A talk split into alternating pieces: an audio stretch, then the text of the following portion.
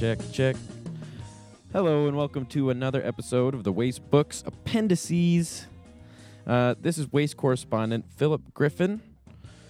I had a really cool guy named Jeff Jones over to my house.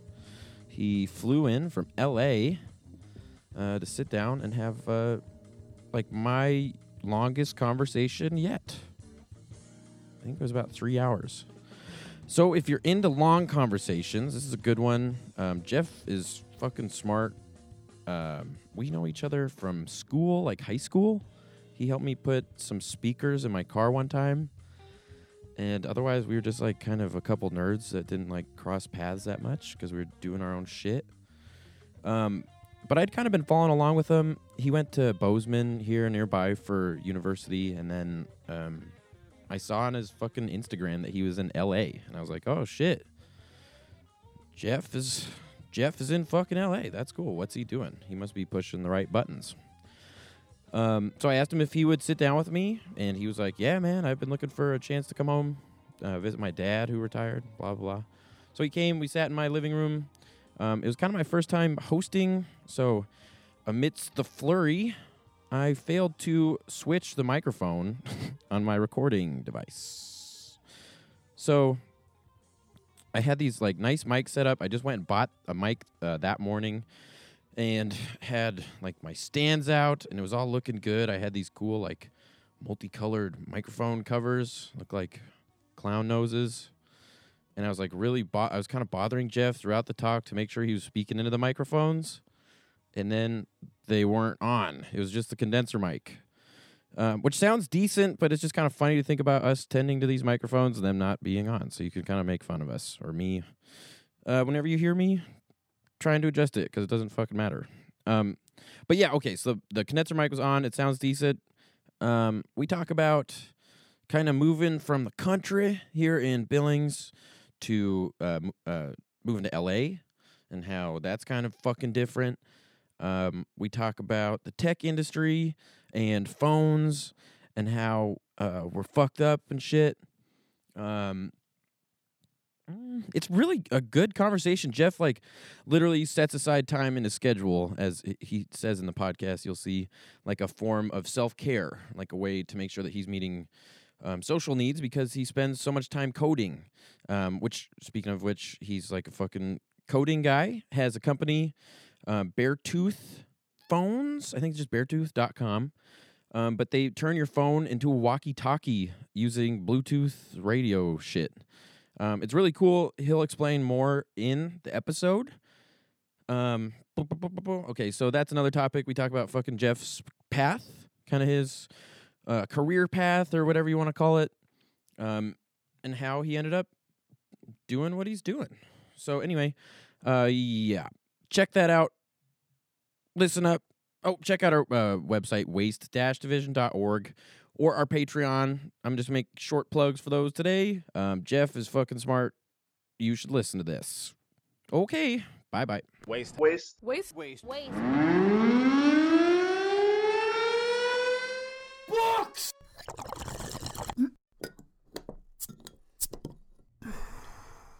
Appendix. Sweet. Now, yeah, we're rolling. Um, mm. are, are you gonna be inclined to smoke at all this morning? Any weed? Um, we'll see. Maybe. Sure. We'll Not, have not it. feeling it now. That's cool.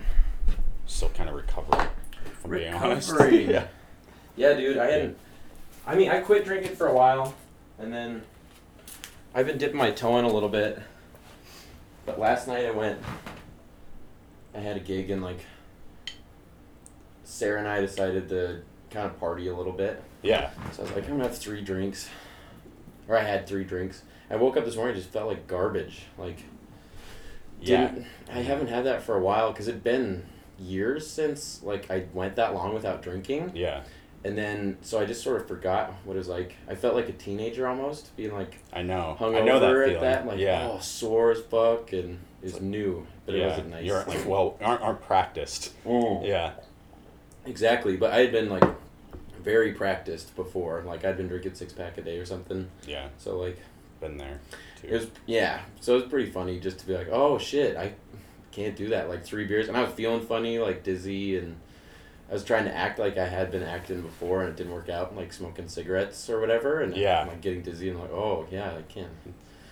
I've atrophied. How did I do this every day? Yeah, yeah, Yeah. exactly. And I was like, holy shit, like this is what I would do, and then I wake up and do it more, and Yeah. damn. Yeah, after I turned 21, it was.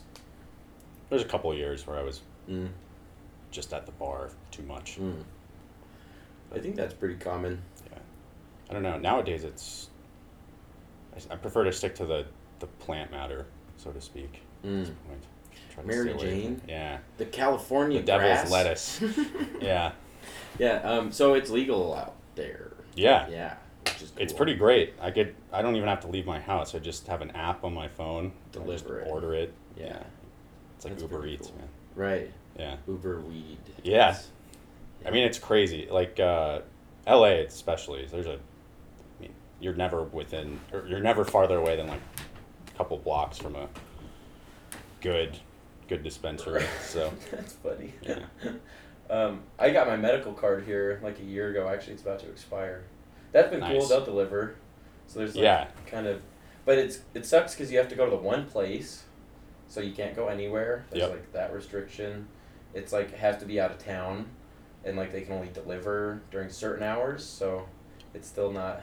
Montana is like hell bent on Yeah. just not changing.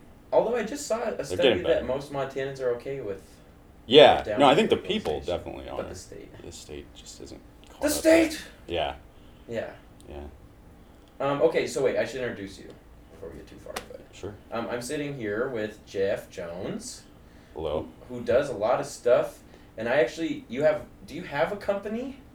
Yeah, so I guess I can tell you a little bit about that. yeah, real let's quick. just So, go with some of that stuff. Um, t- technically listed as the co-founder and CTO of Beartooth Inc., which we make um, essentially like a smart walkie-talkie device. So it pairs with your smartphone. oh, it pairs. Okay. Yep. And then you can use your phone to do voice messaging, push to talk, Uh-huh. um, text messaging. You can share GPS locations. Oh, Um, our app has offline mapping built in and stuff like that. right, right, right. So, Yeah. I still, that's a pretty fascinating thing. So the idea is that you could still use your smartphone when. Right. So the idea kind of came from like, you know, when I was in Bozeman, we were doing quite a bit of you know backcountry skiing Yeah, and stuff yeah. like that. We'd always carry, you know, these hefty two-way radios, which worked, but we'd also always just have our iPhones Mm. too, or you know Samsung or whatever you have. Sure. Kind of begs the question: Why can this thousand dollar phone not just talk to that one Right next that I to could? it. Yeah, Mhm. you know, when there's no network. Or not right Why do now. we have to carry these bricks around? Right, right. Um, so we just tried to figure out how to allow for something like that. Yeah. Ended up with this. Cool. Yeah. So, uh, how does it work? Um, so the radio Bluetooth links to the phone, Uh huh. um, and then the radios themselves build like a point-to-point radio network. Sure. Um, Oh. so it's almost like adding uh an additional radio to your phone, Yeah. and then the radios take care of the rest. right, right, app. right. Yeah. Oh, Yeah. that's cool. Yeah. Huh. it's it's it's it's been interesting. Um, you know, we made a lot of mistakes, kind of overestimated the market size in some cases. Okay. Um, we found a niche actually, in a, mostly non-consumer facing, um, Oh. where we're doing like enterprise stuff. Yeah. Um, government, of course, Sure. Right, right. um, which is interesting. I'm sure we can get to that. Sure. Yeah. So, just to kind of, because like I said, or I was telling you before we turned the mics on, like, you and I were friends in high school, kind of. Yeah. Ran around in the same circles. Yeah. Remember, I called you to help, or I bought some speakers from you, and then you helped me put them in my car.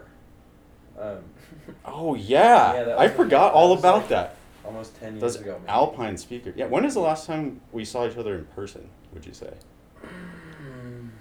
I think it's been like It's- since high school. I think so. Yeah, I was thinking about that. Because you were in. Bozeman, but like Yeah, I I was in Missoula, so yeah, I'm like a ghost. right. Just and I'm kind of a ghost. Yeah. Yeah. I So. get it.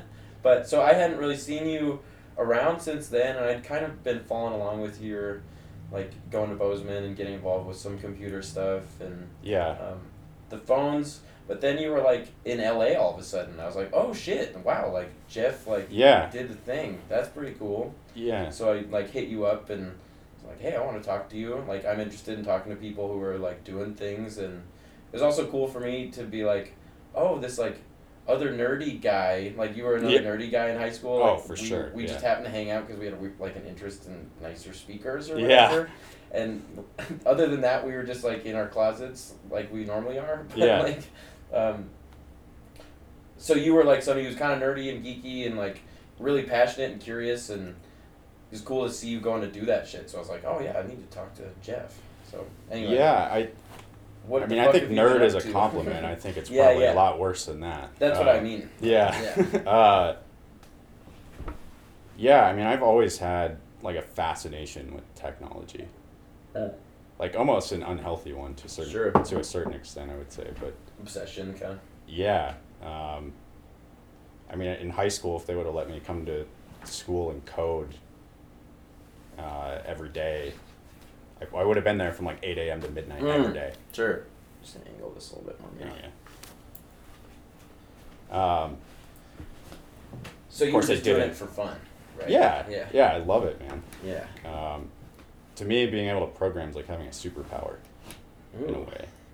It kind of is. You can kind of, that's especially in today's shit. world. Yeah. Yeah. Let's talk about that a little bit. Yeah. Um, where should I start? What How did I what's learn? the fire with that kind of like when you say it feels like a superpower? That's not something that you would hear normally. Yeah. Well, I mean, especially in today's world. I mean, the fundamental unit in the economy, I would say, at this point, is information, right? Mm. Can I get you like touch up on that more? be a little better. Yeah. If you could push it back this. towards you too. Gotcha. However you need to move it, you can do it. Gotcha.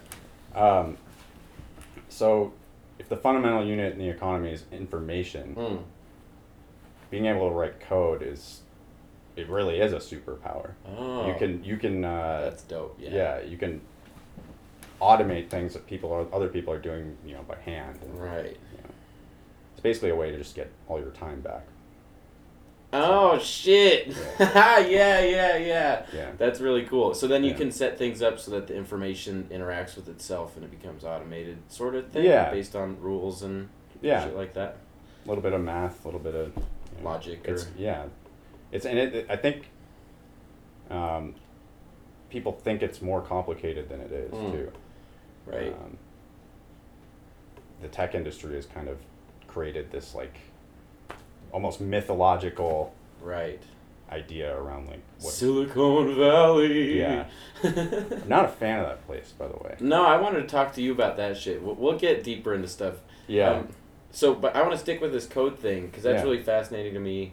I'm like generally really interested in like how knowledge works. yeah. and so there's like some crossover obviously between knowledge and information um, it's interesting to talk about the distinctions between the two but like um, i was always fascinated with code because i was pretty good at logic in college and it was kind of weird that way like most people in because i was in philosophy for doing the logic classes um, most people in philosophy were like into it for like the wordiness of it and kind of shit which i was too but I also have like a decent math mind. So when it came to logic games where we were just like moving symbols around according to rules, I like thought it was really fun. Like I was a kid in school, like I'd be doing Sudoku and shit, and like, um, so that aspect, like that puzzly aspect, has always been really fun for me. And I've had a I had a friend go to Reed College. He got really into coding. He's working on on like a PhD for like biochem coding type shit.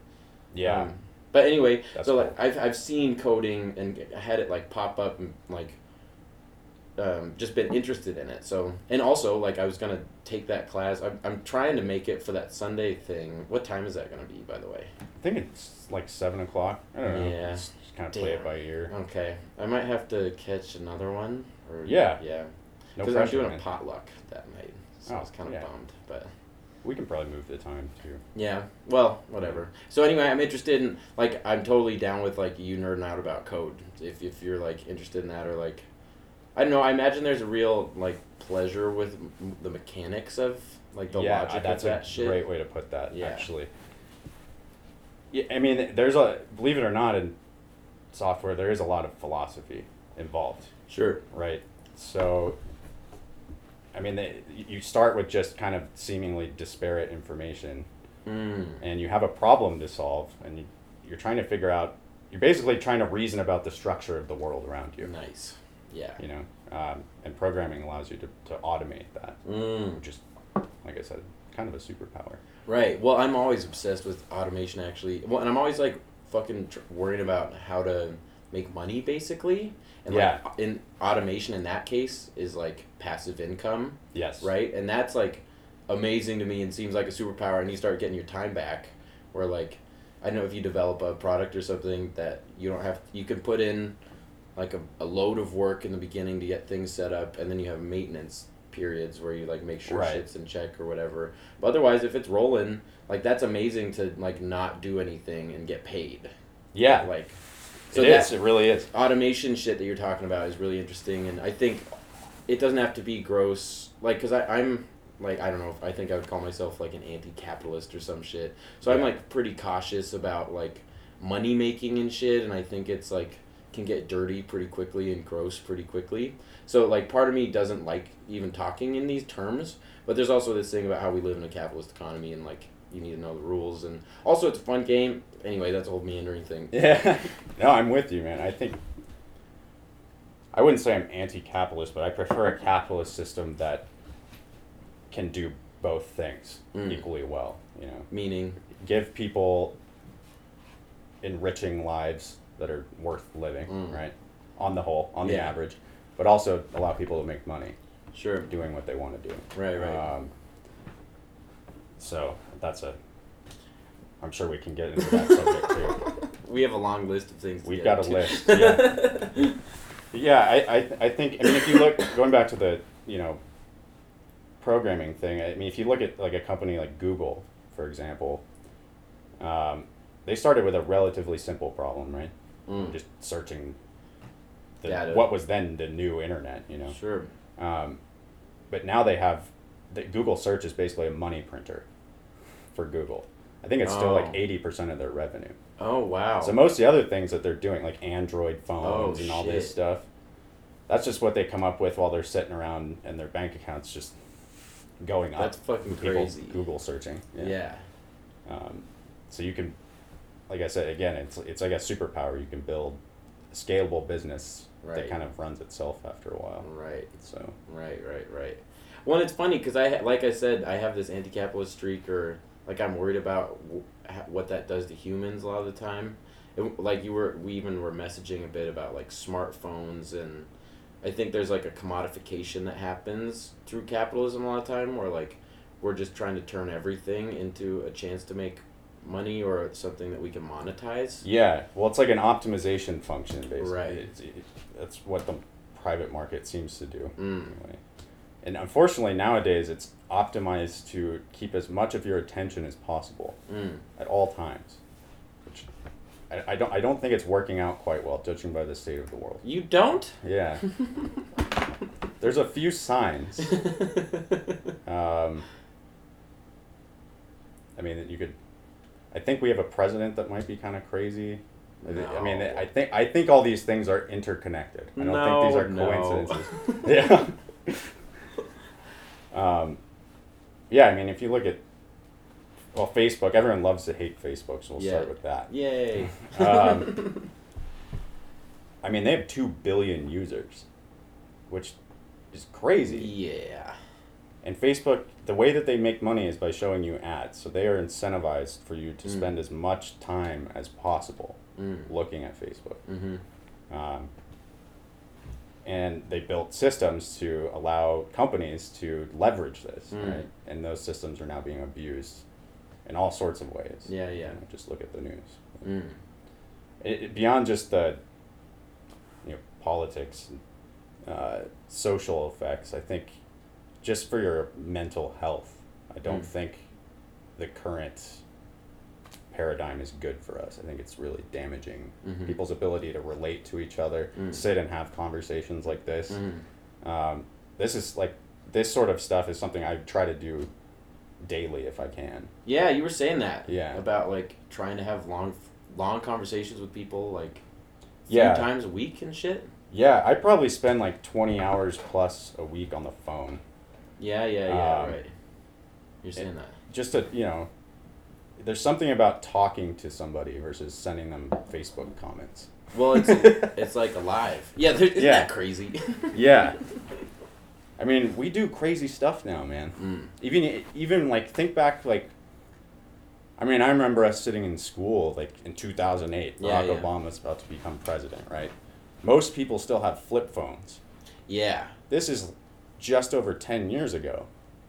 And nowadays, I like if everyone's iPhone stopped working, so the whole world would come to a screeching halt. Mm. So I don't know. I, d- I worry about what where we're going. Yeah, yeah, yeah. So There's some scary shit we could get into. yeah, man. I'm all about rabbit holes. I go down. I I Yeah. I like digging into these kinds of topics. well, So, me too. Actually, a lot of the shit that I studied and became interested in in school was like philosophy of technology. yeah. Um, there was a professor up there, this old dude named Albert Borgmann, who I would name as like one of my once like when I stopped to think about, it, I'm like, oh shit, that guy was like really influential on my thinking. And it's because he did this class. It was the first philosophy class I took. It was a one on one class. I was undeclared, um, and he just like talked about stuff that kind of blew my mind. And so I was like, oh, I need more of this. And so like I took some more philosophy class. In the meantime, I've been like taking English classes and stuff and gotten interested in that too. But with him, um, he talked about like he came up in the 70s. He moved from Germany to Missoula or somehow ended up in Missoula teaching. My dad had him. So he's just been like in Missoula. Oh, wow. Yeah, Okay. yeah, yeah. And he was talking about OG. s- the similar shit like Yeah. in the 70s. So um, but what he would talk about a lot right is like commodification um, and that's like kind of that's why it, it became such a big word for me and i kind of almost use it obnoxiously sometimes because i'm kind of obsessed with it um, yeah. but this idea of like subsuming like having a structure subsuming the world basically like having a way to take the world in um, and basically how it turns us into like well i was just watching the matrix this morning a little bit Yeah. and it has the scenes with like the fields of humans in like their their bubbles Yeah. and it, it really does like become a matrixy looking thing where like our main job is to be attached to these things and to feed into them and Yeah. and then the machine or whatever So like instead of it. instead of the the human farm, yeah just imagine like a sea of Facebook profile pictures right or right. likes or whatever. You know. yeah yeah So yeah we're kind of already there. well that's the sense. thing about sci-fi right Yeah. Um, I don't. I f- always forget who said it. It was something about how Americans consume sci-fi. Like, Americans need sci-fi in order to see what's happening now, Yeah. so that because it puts it in the future. Right. Basically, like it's it's a way to say like oh. Because it feeds on roots of stuff that's happening now, and that's why it makes sense to us, and it's like kind of realistic. But then we can also boot it into the future and be like, oh, but it's not that bad yet Yeah. even but like if you do and start to take the analogy or the metaphor and shit it's like oh yeah it does look like we're a field of fucking Yeah. It's almost like a like a thought experiment for worst case scenarios. yes Or yeah something. yeah you just Yeah. play it out right and then Yeah. see where it goes Yeah. So the Matrix was what was that? Like ninety eight. 98 or 9 Yeah. Mhm. It's about right. Mm-hmm. right it was the beginning of it which Yeah. is fucking nuts and it's kind of cool how they saw that shit too yeah i was gonna see let me move this space give you a table Minor adjustments. minor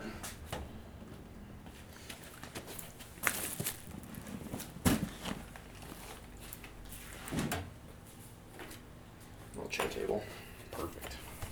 Thank you, sir. is that gonna work okay That'll work.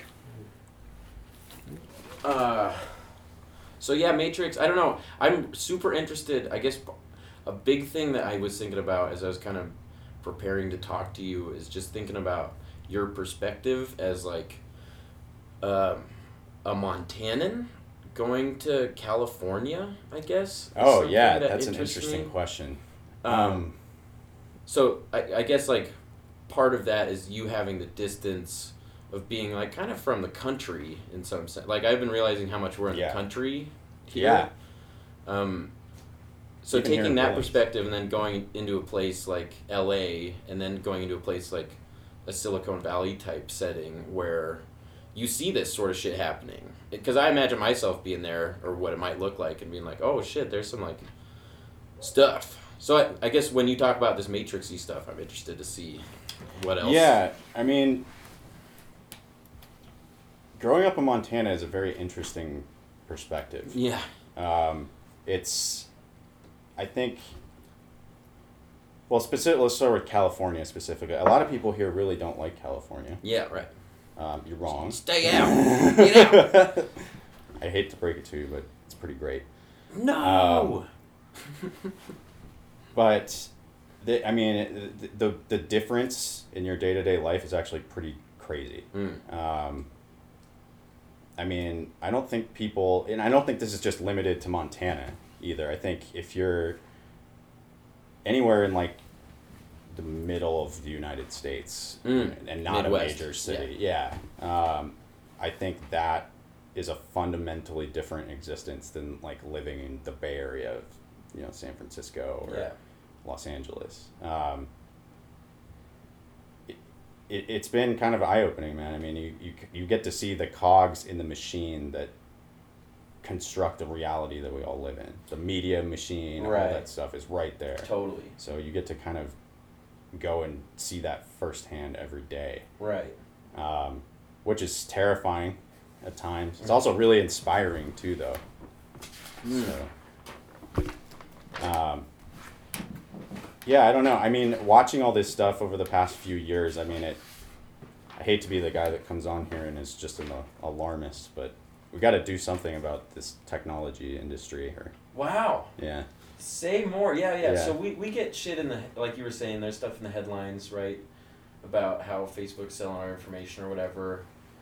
Um, but yeah, I don't know. Like I'm, that thing about watching the machine work is really important. yes, Um, you So can talk- read about stuff, but Right. it's it's a totally different thing to see it happen every day. word. It's like somebody's day to day life is moderating Facebook comments or something. Nice. Like you get to see the person doing that. oh, Yeah, the, I mean the like on the macro level, um, it really I think the economy in America, at least, it's probably true most places, um, is being split into two groups, two distinct groups, people that are in on the game yeah. and people that aren't, Right. and increasingly, people that are in on the game are controlling everything. So like people like me, we control the inf- not just your information, but we also control the information that you can access and that you Mm. that's given to you. The whole day-to-day structure. So we know everything about you, Mhm. and we also control everything that you see, Mhm. Which is That's horrifying. you have to do something about that. You know. yeah. Um, but also on the flip side, I should say, I don't necessarily believe that like most tech companies are inherently evil. Sure. I think they're just they just exist. And they do their thing. Yeah, most people are just doing their jobs, but Mm-hmm. the system is kind of tended towards this, like you say, commoditization of Mhm. Human beings essentially. Yeah. essentially. Yeah. So yeah. I don't know what we do about that though. It's a it's a, it's a problem. I don't That's know. There's a there's a few political candidates that are coming up that I find pretty interesting. Is that right? That are Yeah. addressing some shit? They're trying to. One of them's Andrew Yang. Um, and he's basically pushing the idea of universal basic income. Right, right, Which- right, right. I mean, when I first heard about that, I was like, no way. Um, It's crazy. yeah, I just didn't think it would work. Sounds kind of nuts that you just give everyone money. How could you do that? Yeah, but when you look at the numbers and kind of go through the thought experiment of okay, well, what if we do do this? Yeah. Um, with all the things that are going to be automated in the next ten years. Speaking of automation. Yeah. Um, it might not be such a bad idea Right. to do that. We also need to like regulate Facebook, maybe a little bit. Mm. Just They don't have just any? a little bit. Um, I mean, honestly, I don't Serious? know. Um, it does not appear that they do. Well, they have enough money probably to yeah, in the way that they behave, it it doesn't appear that there's really any rules, Yeah, or if there are any rules, they're definitely not being followed. sure. The same thing can be said about Google too. I mean, you could almost make the argument that Google is the internet. I mean, where Oh. where, where do you go What? Yeah, yeah, yeah. when you yeah. first go on the internet? Right. You always are going to Google. So That's crazy. yeah, And we just take that for granted. I didn't even think about. Yeah. I mean, I sort of had like flashes of that, like, oh, I should try Bing or something, or but yeah. I mean, Google's basically monetized the entire internet. Like every time you go on Google.com, Google makes money from you because Right. they're showing you ads. Right. Um, but they also can control what search results you see. right. you know, the question is, do we just trust them? Did you always do the right thing, or Yeah. do we trust Exxon to always do the right thing? Yeah. yeah, it's kind of the same thing. Oh, that's fucked. Actually, you bring up Exxon. That's one of my favorite things. Speaking of alarmism, some that I fucking I got obsessed with a little bit in college, and it's still like a persistent worry of mine, and basically like undermines most of my actions on a daily basis. Is climate change? yeah, Um, oh shit! I- How did I jump off into climate change? I just lost it. How, how Oh. do we get to this? That's a good question. Always a question. Anyways, Controlling it. something something Google Exxon. Exxon. That's right. Nice. Yeah, yeah, yeah. Okay. Um, so one of the fucked things about climate change that I remember learning. There's a guy. I'll think of his name. Bill McKibben is like an environmental journalist, Mhm. and it's kind of cool because he was like recruited out of journalism school like by top papers, and then he got interested in like climate stuff. Um, and so he wrote an article about how Exxon knew as early as like 1979 because of their internal scientists that Right. burning their product was going to do this or something Right. like this. Yep. And they were like, uh, you guys are fired. Don't say anything to anybody about this. And then they used that science to project like future mining spots because warming, like in the Yeah. ices, in the ice shit. Yep. Um, and then they turn around and spent like 36 million, some million dollars yep. on like think tanks and shit to fight that science. So they and so they basically like punted the whole discussion, covered up the science in order to make money, um, and put our country and our basically the planet where it is now Yeah. Single handedly almost. Like they could have altered the way things went. Yeah. And like something that worries me and so I got like obsessed with this shit and I took a course in college where we like went backpacking and we saw the white bark pines that were dying because of Yeah. pine beetle as the pine beetle makes its way down the mountain as things warm up Yeah. up, up the mountain sorry um, and I saw this shit and like was reading about it and uh, there's this stuff about how the oceans are gonna be dead by 2050 uh, Yeah, possibly or uh, Miami's gonna be underwater like Yeah. 2030 and the thing with this stuff is like you can sound crazy and like an alarmist and I have this like tone in my voice right now even that's like an alarmist because I'm Oh, actually scared Yeah. but like the science isn't getting worse like the or better the projections aren't getting better it's Right. not like oh we have like reason to doubt these things anymore it's like Yeah. as shit comes out like the deadlines are moving up Yeah. and, and shit's getting tighter for us it's not going the other way um, so anyway that's just me doing a climate change rant but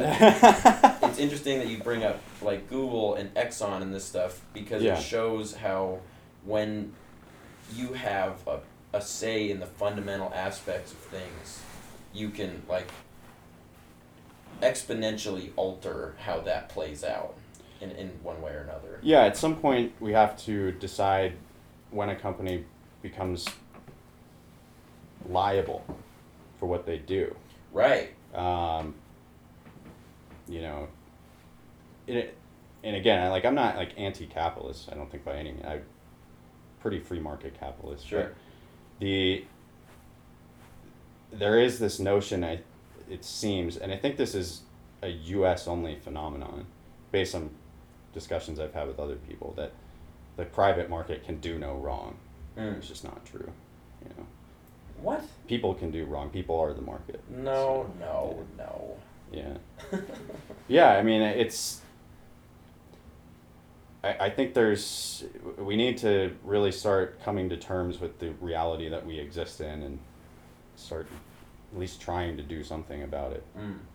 I think that, you know, maybe the one silver lining of, like, you know, Trump being elected to president and everything is that Shit's it's real. mobilizing Mm. people to, to actually take action Yeah. about things they care about, Right. which is, that's a net positive. Right. But let's get him out. What's that? I said, let's get him out. This is this experiment's gone on long enough. We've had enough Yeah. motivation. yeah. Um, yeah. I don't want to. I don't want to dwell too much on the negativity of tech, but Sure. because I, I love it too. Don't get me wrong. No, that, it's a super. I mean, I love complicated takes on things, right? Yeah. Yeah. That's why we're here, like, and we can have a long time to talk about it. Yeah. Um, I I like talking negatively about things just because I think we're fucked. Yeah. No, I get it. I love. I I I have you know the rant session Yeah. frequently. Yeah. Oh yeah. But there's a lot of good stuff that's coming out of there too. Sure. I mean, um, you know, things like, well, you could spin this negatively technically, but like 23andMe, where you can, Mm, you know, now you can get your genome sequenced right. in like two weeks, and oh, I've I'm at risk for Alzheimer's, you Sure. know, all these different diseases. Right. Right. So things are things are, they're getting better. We just need to lasso in some of the craziness. Mm. Uh, yeah. See, even like that twenty three andme thing, like that's cool, right? Like, but then they have all your genes. and that well, like that's a thing. Yeah. I guess. Oh shit. Yeah. That's kind of spooky. Yeah. Dang, we were trying to not be negative. I know. um, I mean, that's like all well and good and shit. But we're worrying about like updating our iPhones Yeah. And like we have cancer Right. or something. Like Yeah. it's almost literally that. Yeah. In some cases, it actually is that. Yeah. Absolutely. So like to me, you can't talk enough negatively about it in a Yeah. sense, just to get into the reality of like how shitty our situation is, Yeah. and like how it, it's been automated to the point where like time has passed so quickly. Now where like shit is failing, Yeah. like our parents and or at least my parents and grandparents are kind of confused. They're like, yeah. we thought in the 1950s that we had shit figured out with like our fucking how like manufactured houses and like all this stuff figured out and like our careers and how everybody was supposed to have like a place and it's just not working out that way. Yeah. The it's, American dream. it's fucked. That's what you're describing. yeah. Mm-hmm. It and it's like failed. Yeah. It hasn't worked. Yeah. It hasn't worked. Yeah. So and and I think it fucks a lot of people up. Like, it affects how we think of ourselves and how we value ourselves. Yeah. Um, and it's obviously failed. So like, I guess I just have an interest in taking stock of how it failed, such that we can, like, proceed Yeah. having learned something. How do you think? Like what? Because the the idea of the American dream to me, on the face, is good. Yeah. Right. So what what do you think about it? What's what's what aspect is its downfall? Do you Mhm. think? Is it like the materialism that kind of surrounds it, or? Because I think about this too. Yeah, yeah, yeah. Yeah. I think its tendency is to be a closed system and to how it fails to accommodate for new values Ah. and Yeah. how under capitalism in order to measure things and and exchange them you have to figure out a way to reduce them to like an essence or something, and we've decided that that essence, that metric, is the dollar, Ah. Yeah. So, under that kind of system, it seems like it tends to. Breaking, got it there. breaking the microphone. You're right. There we go. Um, under that system, it tends to make its components operate under the same rules. And although we are like creatures that trade things and need to consume things, Yeah. You're. I think. I. I think I know where you're going. yeah, tr- jump in. You're here. removing like the social aspect. we're animals. Yeah. Right. We aren't machines. Right. Like we aren't something that you can plug numbers into. Yeah. Right. We produce numbers, Right. and we are not numbers. Right. Yeah. And we respond to them and we can interact with them on a deep level, right? And Yeah. obviously they can affect our lives on a deep level. So Yeah. it's not like we, we can say that that isn't a part of our nature or something. But yeah, this talk about like things getting out of hand is sort of what I, Yeah. where my mind goes, where it's like we can't continue to value this shit the same way. Where like the trophy wife is what you want, and like the trophy kids and the trophy house and Yeah. that shit, and like because that ultimately just reduces everybody, including yourself, to like an object. Yeah. It's like a superficial highlight reel, Yeah, which leads to Instagram. It's perfect. Yeah. Yeah, and it's like an independent media company for you. to Yeah. do that Yeah. You're your own brand. Right. Now. exactly. Yeah. I'm with you, man. So I. that's the shit. Like it's it's it has to do with that conversation with technology and stuff. And Yeah. Well, I. I don't know. I think about this problem a lot, actually. nice. That's Probably number two or three in my head at any point. cool. Um, so, I mean, I think people are missing this kind of stuff. Mm, What we're doing here, right. um, and this did it didn't start with the internet either. You know, basically since we've had like color TV, Mm, we've slowly just stopped interacting with each other. Mm. You know, you have suburbia with the cookie cutter homes and white picket fences, or Yeah. you don't know your neighbors. yeah. Um, I mean, I lived in that growing up. Me and too. It's, it's kind of weird when you think about that. It's super weird. Yeah, especially if you consider like genetically, you're no different from a human being ten thousand years ago, Right. right? Or Not two really. years. Yeah, ago, right. Yeah. And what were they doing back then? This is some. Oh, Jeff, we're, we're onto some shit. Yeah. Yeah. Uh huh. S- What were they doing? Were they driving? Definitely wasn't cars? this. yeah. Were they working jobs? Right. Right. Yeah, like all of these constructs we have, we- you know, I don't know that they're necessarily right. They, they're simple, Mm. which is probably why we like them. It allows us Oh. to compartmentalize everything. But Cool. I don't know. It's, I, to me, I, I don't know what the answer to this is, except that people need to talk to each other Right. and just keep talking to each other. Right, right. That's been the most beneficial thing I've ever done in my life so far. Cool. Actually, is this this whole thing of, um, just having like a long form conversation with somebody. Right, Just right. Sh- shoot the shit. You know. Right. Right. Um, there, I, I, I've learned more doing that than any Google search. You know. Wikipedia. Yeah. Hole. Yeah, right.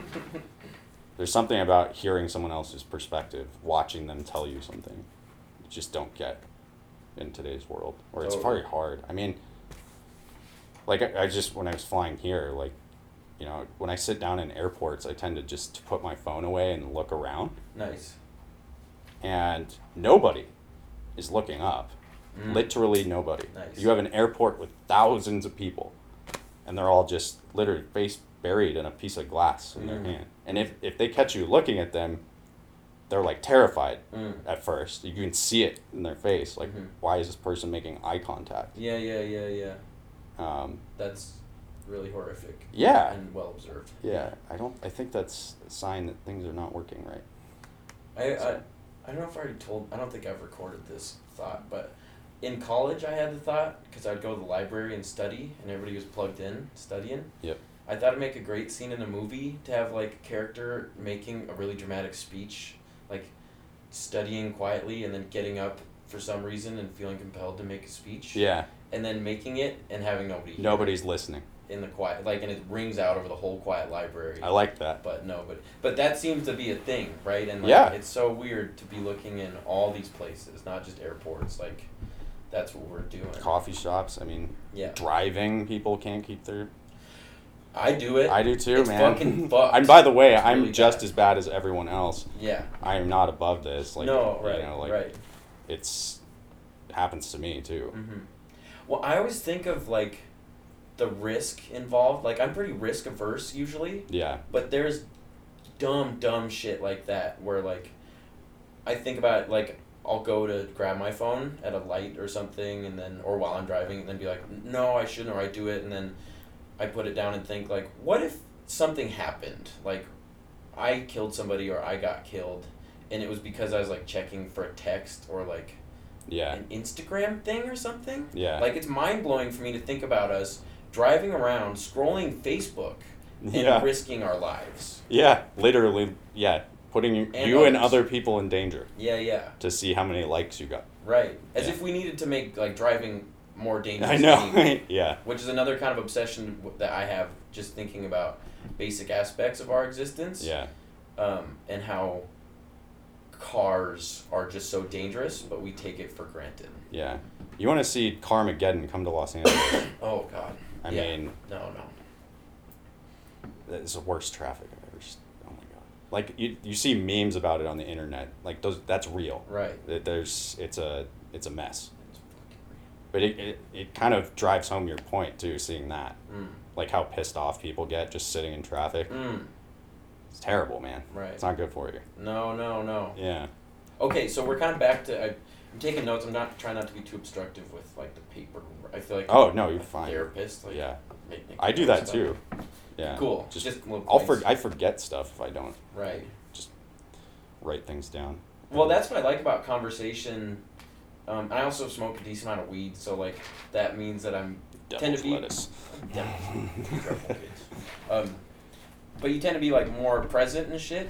Yes. um, kind of more focused. So there's this fun thing about conversations, especially good ones when you're like really in the zone. Yeah. Um, part of the trouble is remembering where you were because you're so focused and excited about like all the different things that you're doing that Yeah. you could go. Then you forget like I mean it's already happened today. So anyway. Yeah. no, I get it. Writing down little points. What did I say? I think I said said this to you maybe. Yeah. Like that long form conversations are a psychedelic. Yeah, that was such a good line. Yeah. We should. I think I stole that from somebody else. It sounds very California. Yeah. So if I stole that, I'm sorry. no, that's a very cool thought though. Like, Yeah. and of course, it's always fun to talk about the thing that you're doing, like the sort of meta conversation, Yeah. right? Um, but that, why? Because I do that. I clean houses as a like a side Yeah. job, and so I have a lot of time to clean or to listen, which is something actually that I really love about that work is that I have that time. Or, Yes. or I call people too while Yeah. I'm cleaning.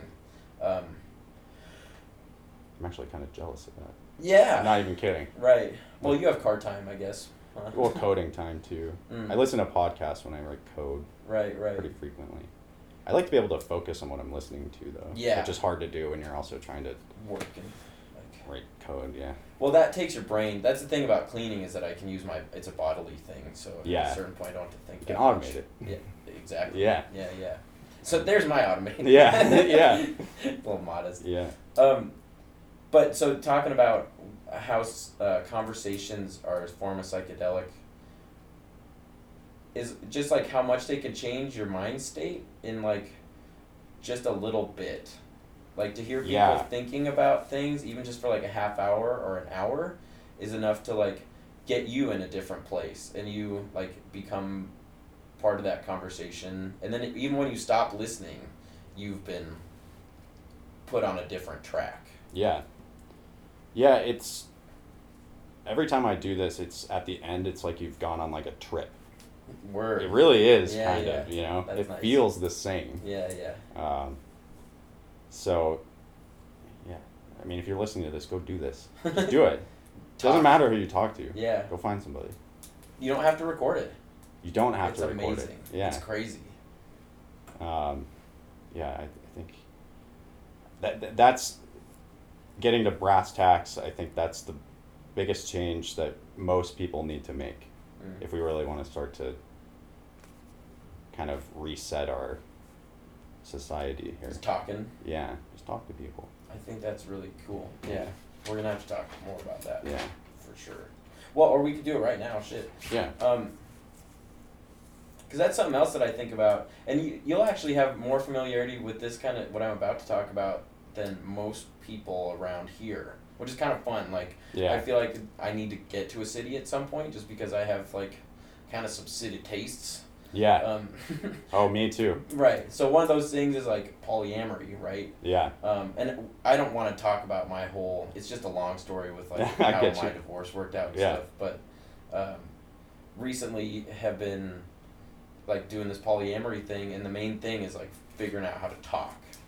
Um, and oh yeah, right, I could like- definitely see that. and especially being new at it, you're like navigating and untraining lots of things. I've been trying to untrain the way that I seem to think that I can own people, even when that's something that I'm like Ooh. consciously trying not to do. It's very sneaky where where that happens. But so you're navigating all these difficult things and like of course there's jealousy involved if like you know you're seeing other people and so in these minefields you have to figure out ways to still talk and work through it and feel like you're a team working on a problem instead of opposed against each other. So I think a lot about talking in like a really practical sense that way. I guess. Yeah, that's heavy. Mhm. Um, I mean, frankly, like I can't even imagine doing. Mm. I, I mean, it's it's. It's just I, like that's just not somewhere my brain has ever gone. Mm. It sounds hard, Yeah, yeah. Yeah. It's super hard. but also maybe fun. I don't know. It's challenging. Yeah, Yeah. to me, challenging and fun is the same. Right. Right. I think that's another thing people. They. Challenging yourself is the best thing you can do. Like fail as much as possible. Mm. You know, like failure is not bad. Right. You should do that all the time. You should fail every day. nice. Um, Because that means you tried something. yeah, I mean, you're never gonna learn anything unless you fall on your face. You know, Mm. Over Uh, and over, yeah. usually. that's starting a company. Really, Oh, yeah. was that's Lots of failure. yeah, Or just hang up some it shit. pretty and and like it, it's not all what you think it's going to be. Like you have the, I don't know, what was that movie they made about Facebook? You remember? Oh, yeah, yeah. Yeah. My God, this is like this mythical, kind of what I said earlier, like mythical Silicon Valley Right. story. It's nothing like that Right. at all. In fact, it's just it's it's really hard and it usually doesn't work. Mm. Um, and so you have to learn how to be okay with just being a complete total loser. Mm. or fool. Yeah, Yeah. not know what you're doing. Mm. Um, once you are like okay with that and just admit that yeah I don't I have no clue how to do any of this Mm. so just start trying out things and most of the time it won't work sometimes it does Mm. um, I, w- I wish more people could could have that experience Mm. um, that's kind of why I'm starting to just do like the programming teaching people how to code Mm. um, because I feel like I, I mean, I worked really hard to get where I am, but I also, Mhm. you know, some of it's a little bit of, of luck, and Mm. I want to give other people an opportunity to see what this is like, Right. you know. Right. So that's something that I r- really wanted to talk to you about. Um, just because I'm always thinking about, you know, like economic systems or systems in Yeah. general. And so, like, my own personal economic system is like I'm living in Billings, I'm kind of a struggling musician, like Yeah. cleaning houses and stuff. And then thinking about, like, you know, one goal of mine is to, like, save up money and move somewhere cool. Yeah, Um, and so you've done that, and you have this crazy thing where I think with like computer money and shit, you probably have time. I mean, and like we talked, like you have time for long conversations, which is something that a lot Yeah. of people either don't have time for or don't make time for or whatever.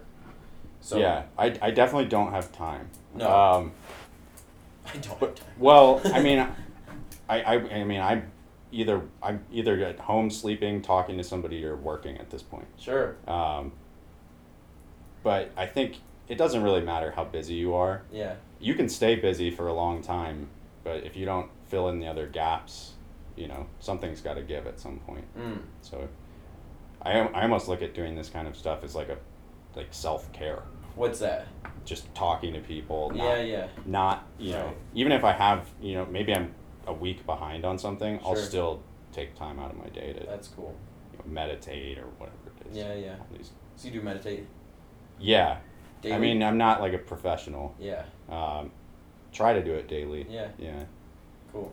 I'm not that good at it, but It's fucking hard. it is. But it is super powerful too. Mm. That's another quick like ten minutes. Yeah. If you can make yourself sit, Yeah. that's pretty. And crazy. just let your brain kind of like dump all its trash out for. Mm. That's kind of how I look at it. That's nice. Yeah, Yeah. Well, and c- whenever I meditated too, and this is I think a common experience because you hear tips about it, right? Like Yeah. the goal of meditating isn't not to to think anything. It's not to clear your mind per se. Yeah. It's like let your mind play out. Yes. And then see how it goes. Yeah. Because part of the maddening thing is that you're supposed to be sitting there, and trying to fo- focus on like the breath on your nostrils or like your stomach moving or whatever, Yeah. and these fucking thoughts pop up, and you don't even realize that you are Yeah, in, in the fucking man. cycle, and then eventually you're like, oh fuck, I'm supposed to be meditating, damn it, and like you are meditating. That's of course That's meditating. right? Yeah. But so you have to bring yourself back to your breath. Um, but I think it's interesting how much just a few minutes away sitting like that gives perspective on like our normal mode, which is busy, as you say. Like especially now, shit's getting tight for us humans. So like everybody's working more. Um, so we have this thing now. We have these phones where you could do anything anytime. So there's like this new antsiness and like we're fucking high on something usually like coffee or weed or whatever your thing Yeah. is.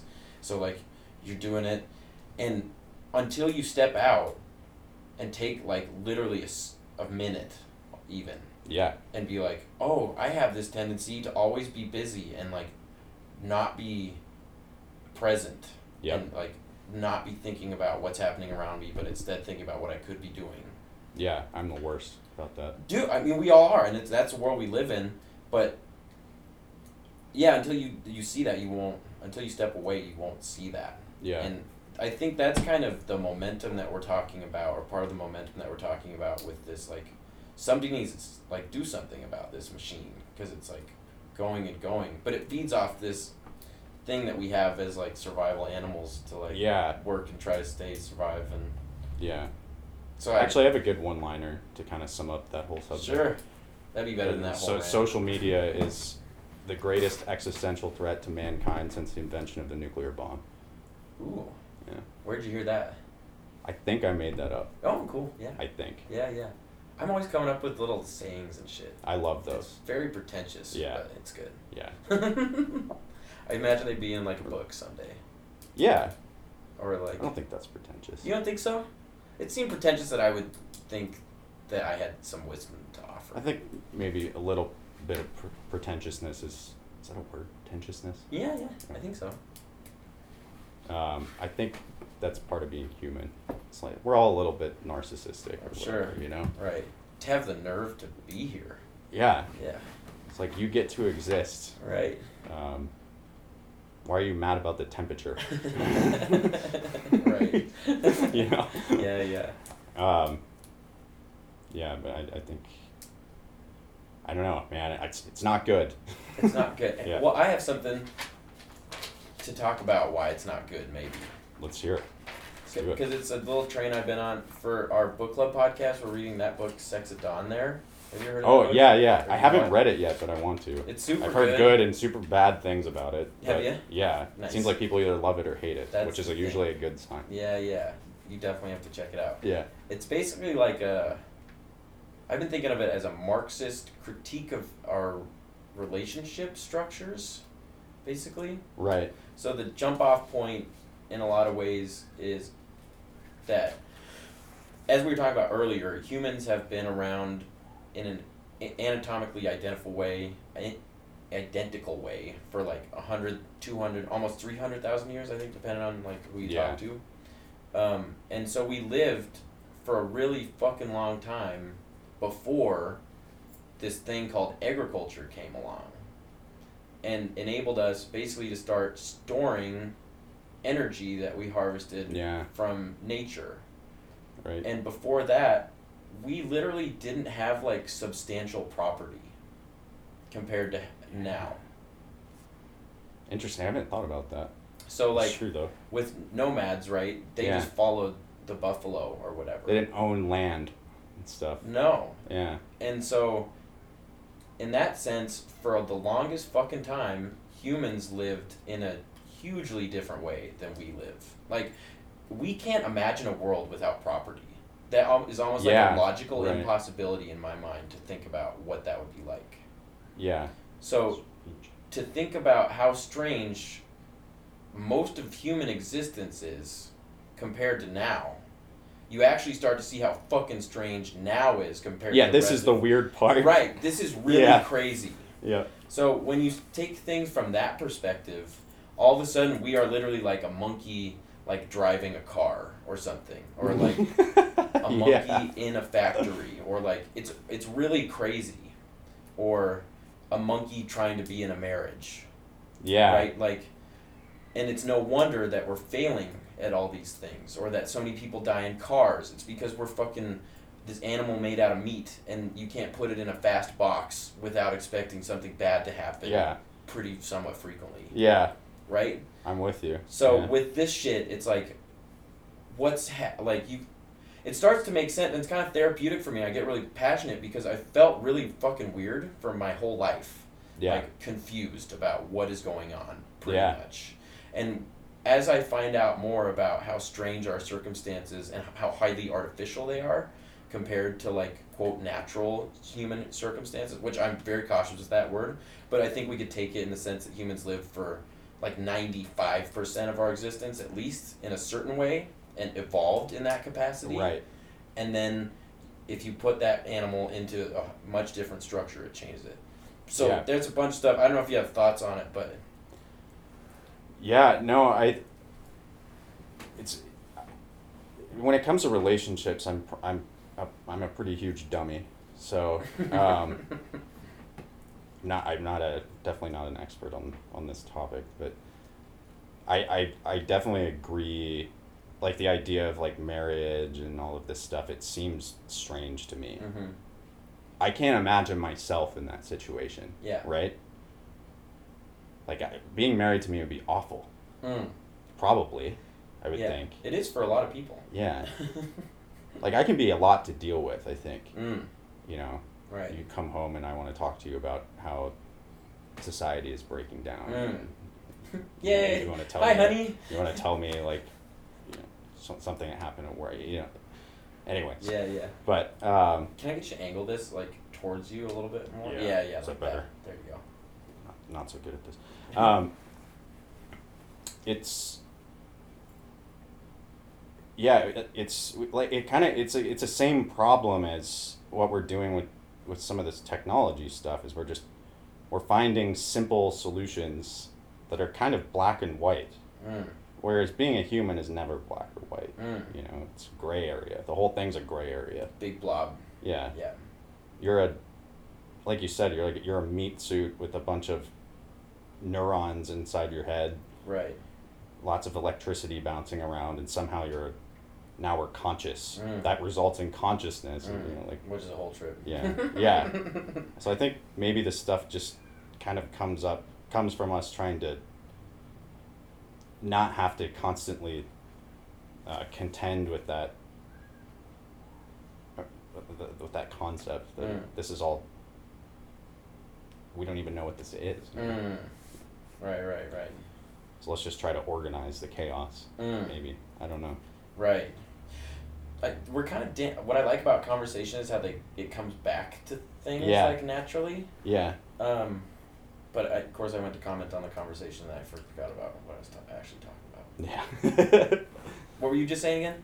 um, just how the relationship stuff that you mentioned is it's all i think it's kind of in the same vein as like what we do with like technology Yeah, yeah, yeah. where we try to simple it the world is so scary because it's Totally. we That's what don't even know, know what it is Yeah, yeah. you know Black and white. Right. we have to we come up with these kind of just binary systems that Right. organize all the chaos. Right. Right. Yeah. So that kind of goes back to that problem of like capitalism or technology or like Yeah. how we take things in and how a new system adapts and Yeah. We need to be thinking about human beings. right, You know. right, Um, this doesn't. We we are we are our own existence. Mm. You know. right, So, when we build a system to you know manage a large group of people, that's really what a market is. Mm. You know, gives people something to do. right, right, right. Um, we need to be considerate of of those people. Mm. You know. And I guess that's what I'm most concerned about with this stuff. And like speaking of the relationship things, and it's funny that it's a book called Sex at Dawn, but it ends up talking about like cultural Marx or like material Marxism or whatever. Yeah. Um, but one of the things that really concern concerns me is like the way that we can be tricked into thinking that even the most precious or what we think is the most precious and private aspects of our life actually turn out just to be another way that we're being duped into like objectifying the people around us and failing to connect with them. Yeah. So, like, of course, I have a whole thing about like marriage at this point, right? Um, but part of the theoretical thing with that is that I think a lot of the time, marriage is part of this '50s view of the world Yep. Agree. where you are somebody that can just go and work hard and accumulate a currency and then acquire certain pieces that are important for status or whatever. And under marriage and the way a lot of people think about it, I think without even realizing it, is that they're thinking that once they have this thing, then they're going to be set. And so Yeah. it ends up turning That's what's supposed idea. to be the most like sanctimonious or holy connection and it's literally a contract Right. right so like people say don't shit where you eat don't mix work and family or whatever Right. but then the basis of our economic system in a lot of ways is marriage and is a contract Yeah. and then people wonder why it's hard Yeah. And they view it like a, like you said, they view it like a destination right rather than another journey. right as if you can get someplace and then have it made Yeah. right Like. Yeah, I don't. I can't. I, I, I noticed that, especially if people our age. yes Um, it, that's an interesting point. Just be, I, our generation has been was sold a lot of stories. yeah yep yep yep It's kind of like a narrative. You know what I mean? Um, it, does it sound good? It's good. It's yeah. good, I was okay. just making sure it's still Um, shit. it's it's. Our, our I feel like our parents tried to hide all of the, the pain that's in the world from us Mm. too much, Mm. and gave us you know here's the recipe. Mhm. You do X, Y, and Z, and you'll have a great life and be happy. And it, it's never like Bada that, bing, bada boom. right? But it's never like that. Yeah. I don't know. I've never been married, so I don't. I don't know what it's like. Yeah, yeah. It's an interesting, maddening experience. Yeah, Because I'm sure, I think near everybody would tell you yeah. in some way or another. I've seen great examples of it. I've Yeah. seen terrible. Lately, it just I don't know. It kind. I really. I think a lot of these issues are really more of a problem for people our age Mm. than they have been for past generations. I don't know why that is. Mm-hmm. I think it's because we can just look something up on Google, Mm. Right. You know, tell Well- ourselves what's true and what isn't. And then we could start to question things, right? Yeah. Like, I read about polyamory in an anarchist book that Julius had at his house in high Julie, school. oh, Julius. Julius Osby, yeah. I I thought, in a long yeah, time. yeah.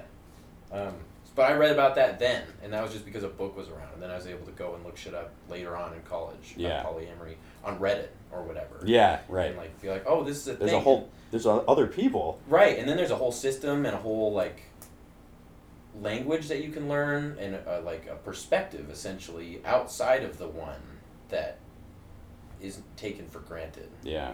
which is like always fun to see if you can like that's what I'm always trying to figure out, right? Like with capitalism, it's funny because I spend a lot of my time thinking about capitalist capitalism, and I feel like I spend more time thinking about capitalism than capitalists, than most capitalists actually. Yeah, Because like most capitalists take probably. it for man. granted. Yeah, um. Oh shit! I lost it. they treat it like a universal law. Right. Right. Right. Right. So well, so this thing about capitalism is as a way of narrowing the options.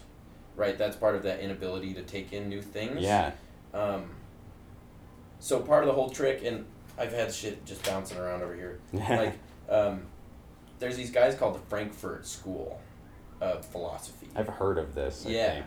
It's philosophy of technology or media too. Uh, Yeah. and it's interesting because the guys um, were Jews, like Jewish Yeah. intellectuals, and they fled Germany. Some of them fled to Hollywood, actually, and ended up there. And so they were able to like witness Hollywood in the 50s as they were figuring out surveys and shit in order to focus marketing. So they were there like at the beginning and they were bringing a neo-Marxist view. Yeah. And so they started applying their neo-Marxism to media and the culture industry is something that they talk about, which Yeah. you can guess what that is, like yeah.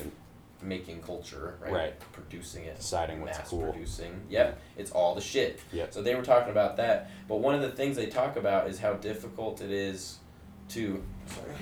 You're good. how capitalism has this way of narrowing options and if we want to figure out a way out of these problems it's kind of an einsteinian idea that you can't solve the same the problems with the same mindset that you had when you set Right. them You up have to or whatever throw out all your assumptions. right so part of that is that and what i like about this poly stuff or the sex at dawn thing is it starts to like go to the fundaments of, Yeah. of our existence Right. and then you could start to see things and then you maybe kind of have a chance to start like thinking about a different way to do things Yeah. Yeah. It's an interest. These topics are interesting to me because there's the, there's a yin and yang to them. Mm. You know. I think I mean the easiest way to think about it for me is like you have the right and left, Mm. right? Um, and the right seems to be like keep everything nice and neat and orderly and everyone follows the rules. Yeah, You yeah. know, kind of like you know being uptight is like a good way to describe that. Sure. I think. type a Yeah. Yeah. Um, which I have a little bit, a little bit of that in me. me too yeah You know, um, and then you have like what what people I think refer to as the left, which is like the kind of rejection of that. chaos Yeah, like let's see what happens. Mhm. You know, um, and you have to have. It, it, it, it seems like you have to have like both. Like they have to kind of. It's like this duality that right is never ending. right And the an- some answers seem to emerge out of that. Mm. I just find that interesting. yeah yeah yeah Yeah. Yeah. Yeah, man. It's. I need to read this book. yeah it's really fucking good yeah, Yeah. it blew my and he has a podcast and stuff so i totally just nerded it out and obsessed Yeah. a little bit Yeah. um, do you want to take a break for a second Sure. yeah i could use a It'll cigarette take a week. Yeah. fun, yeah.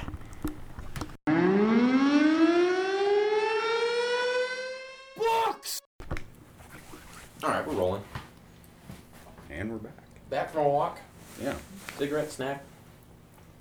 Oh, I might load up some weed here. But we we uh in our walk talked some more. Oh Didn't yeah. record it. But what did we uh, talk about? Yeah. we talked about having to move your company to LA. Yeah. and talked a little bit about the black magic of radio Yeah. and digital, which is right. interesting. I listened to a podcast that talked about sound Mm. and the how huge a difference it made for us to make the transition between analog sound and digital digital sound. Yeah. Not that we have to get into that. Um, also talked about oh your conservative family, which I wasn't aware of Yes. because I just I know of your sister, who's has seemed to be pretty. Well, do you remember in high school that I was kind of like a good Republican? No, I remember guess I no, because I wasn't that political then. So Yeah, I was. That's better or worse.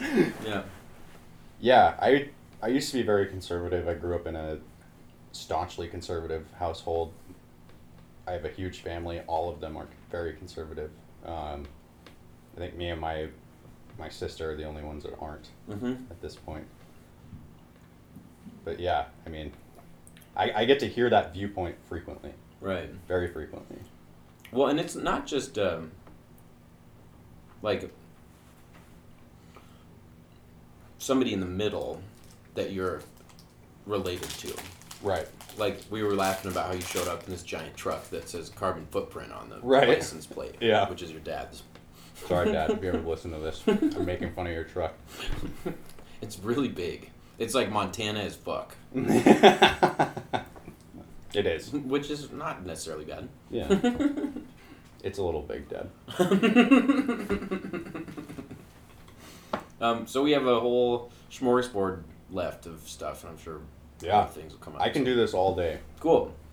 Yeah, and I don't. I might release it in segments, kind of keep it to Oh, like hour, wow. Okay. hour, two, depending how fucking long we go. We'll see. Cool. Yeah. No, that'd be uh, that'd be interesting. I've never. I don't think I've ever listened to myself talk. Oh yeah, that's kind of a trip. Yeah. Maybe I have. I don't know. I think the only time I've ever, maybe once, for like a, we did this. Um, you ever watch the show Silicon Valley on HBO? You know, I've thought to, but I haven't. Yeah. Um, so it's a sitcom. Is that the right word? Yeah. We'll go. We'll go with that. Sure. Um, it's basically just a parody of like startup land, Right. Silicon Valley. Right. Um, if you're listening to this and watching it, I sh- assure you that show is a documentary. No it's shit. not a comedy. Actually, I think That's I've real. people say that. Yeah. Yeah. Yeah. Well, the first episode is they. I think it's the first episode anyway. They go to this thing called TechCrunch Disrupt, Mm. um, which is this gigantic, uh, like. What is the? Sorry. Yeah. Pull that a little bit. Yeah. There we go. Maybe. Mwah. Yeah. Um, it's this. It's it's basically just a giant, festival conference sort of thing, um, uh huh. and a whole bunch of new startup companies show up. Uh, it's run by this publication called TechCrunch, and basically you get you get you're given a chance to get in front of thousands of journalists and kind of pitch your company and all that kind of thing. Um, it's like peak Silicon Valley. Word. Um, but we did that in 2014. Oh, okay. Um, so this is a long-winded way of saying that's the last time I think I've done something where I had to listen to myself oh, okay. recorded. Sure. Yeah. Yeah. if, Um, you, if you watch uh, Silicon Valley, that's a that's a documentary. Hmm. Yeah, I think that's why I was interested in it because Yeah. I heard that and I was like, oh, Yeah. okay. It. I mean, it's a crazy place. man. Yeah. It's so far detached from reality. Sometimes it drives me crazy. Mm. La La Land, huh? Yeah. Yeah. Um, so I want to, I really want to get more into like the nuts and bolts of like your path, kind of, Okay. and like yeah. how. That's an interesting story. Sure. Well, I figured like just with how one project leads into another, or Where do you want now- to start? How did I get? Well, for one, like, you made a fucking Facebook post recently about how you have fifteen code somethings or others, and I had no idea what that meant. So Oh I was yeah. wondering if you could maybe do somewhat condensed, but not necessarily like. How did you get from Bozeman doing uh, radio phones hmm to LA doing whatever the fifteen code things is? Still radio phones.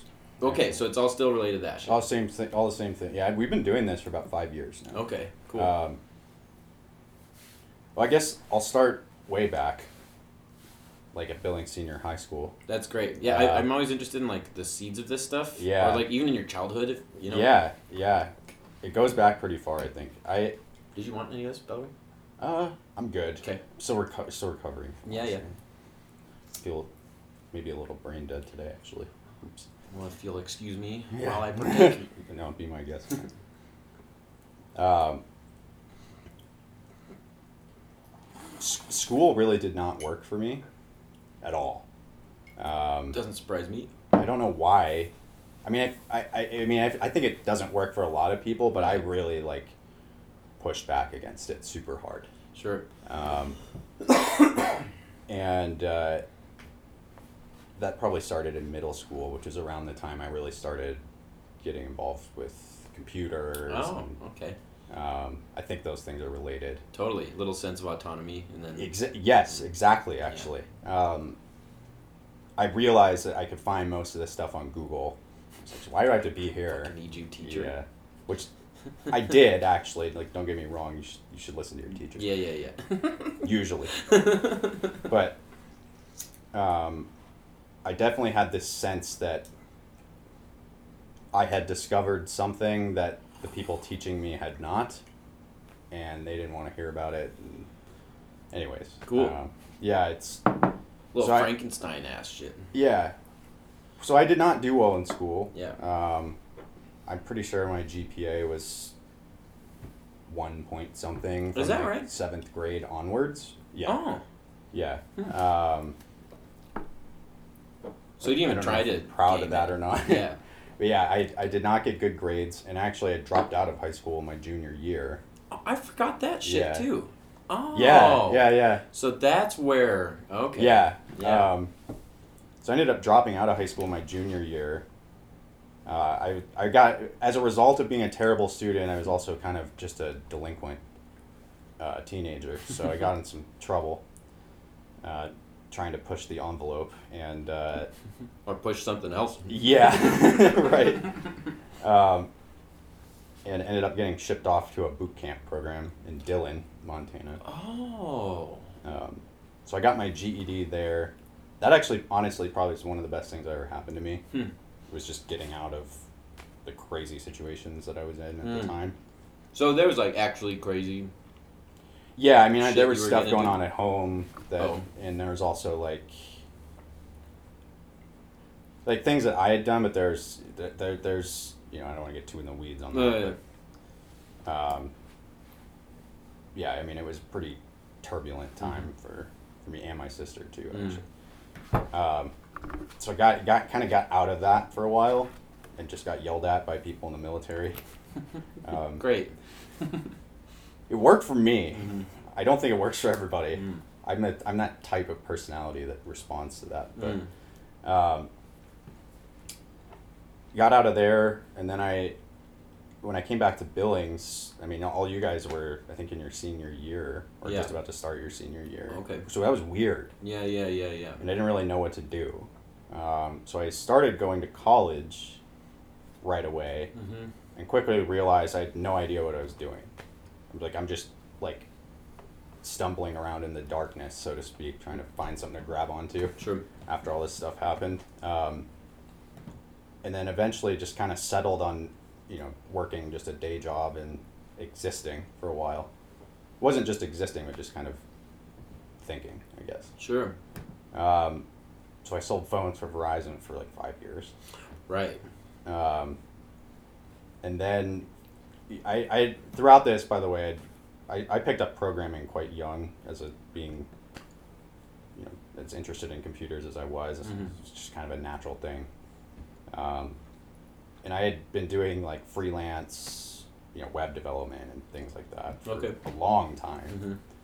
Like I find- since you were a teen or something, or Yeah, Mhm. yeah, probably fifteen or sixteen. Oh, okay. somewhere Yeah. in there. It wasn't good, but I did do it. Sure. Um, and then I, I was doing that more and more on the side, and I decided, you know, why don't I just go get the piece of paper that certifies, certifies me to be a software developer, real for, Mm. for real. Mhm. Um, so then I moved to Bozeman in 2013, and I got two years into a CS bachelor's, and then I dropped out to start Beartooth. Oh, okay. Yeah. Yeah, yeah. Um, and I when I joined when I met Michael, who's Michael Monahan, who's the CEO. Um, he's actually quite a bit older than me. He's in his I think he's forty two or forty three. Okay. Um,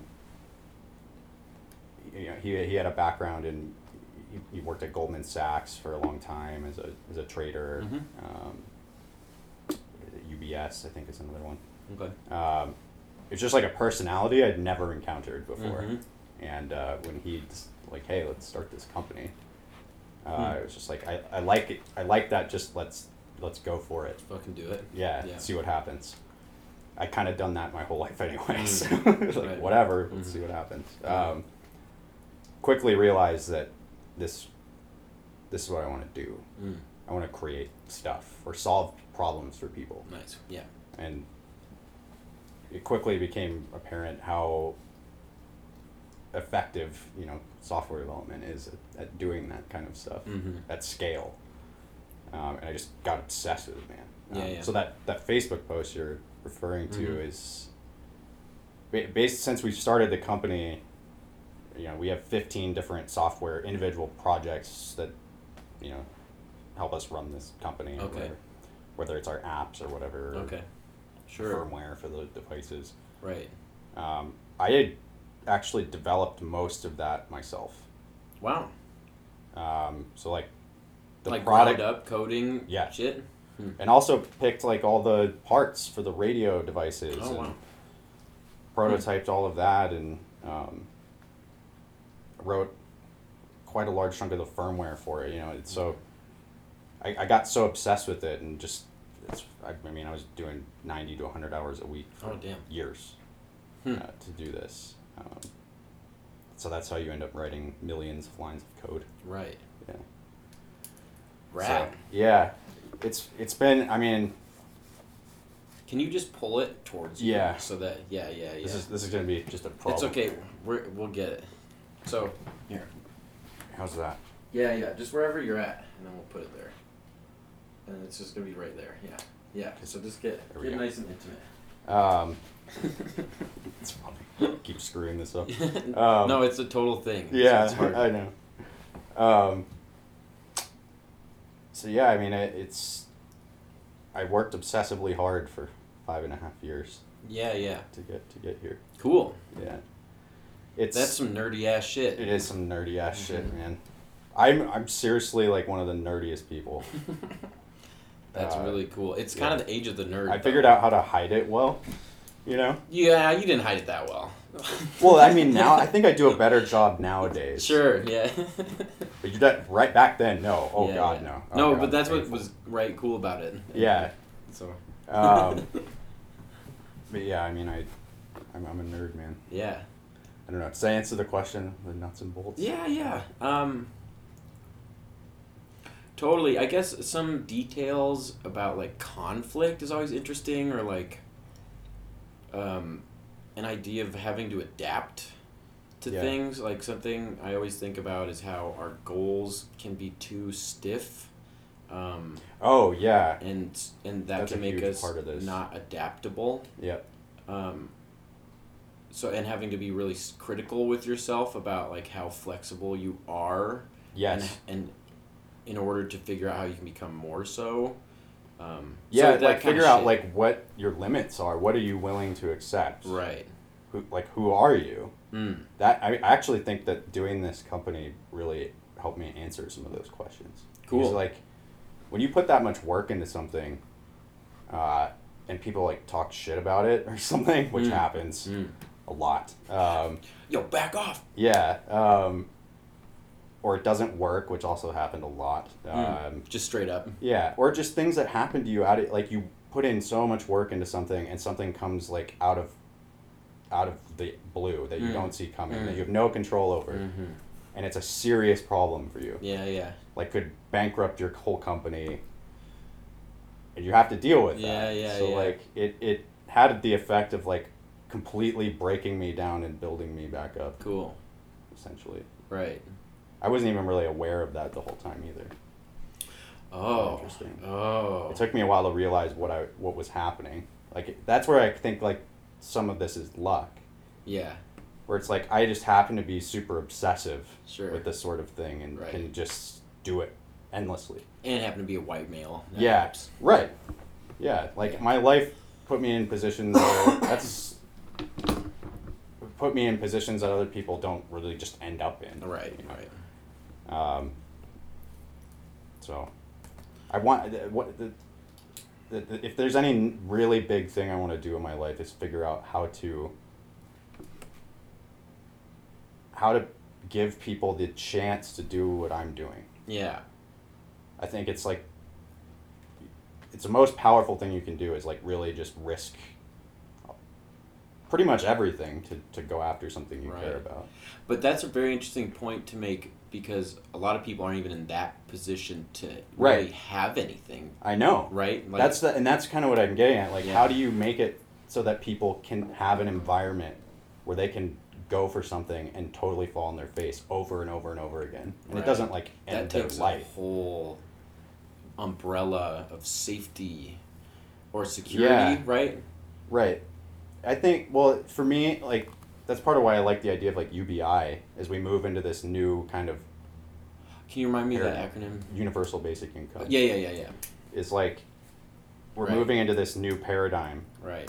where the the world operates in a just a different way. Mm. Um, and I don't. It's it's so hard to just break into it. Like you can't just learn to be a programmer in two days and Mm. oh you're good to go. Right. Now you have, now you have a job for the rest of your life. Mm-hmm. Um, I think we need to figure out a way to make you know the entry level into the market a little bit Oh, less punishing. right, right, right. Know? The baseline now is like where you don't have time to do to learn anything that Yeah. can like actually propel you forward. Yeah. It's just a constant treadmill sort Yeah. of thing. Yeah. That's really nice. Yeah. Yeah. I think I looking at the world now, I think higher education is the first place that's going to change. It's going to change. Mm. Um, especially, I don't know if you saw like the admissions scandal stuff, like at USC. No. Oh, okay. So, um, it turns out that a lot of these like Ivy League universities are mostly pay to play. What? Yeah. No. Yes. I I would we never believe that this. in a million Yeah. years. Which I I had that feeling for a long time. Sure. Like this is just kind of contrived. All Yeah. this.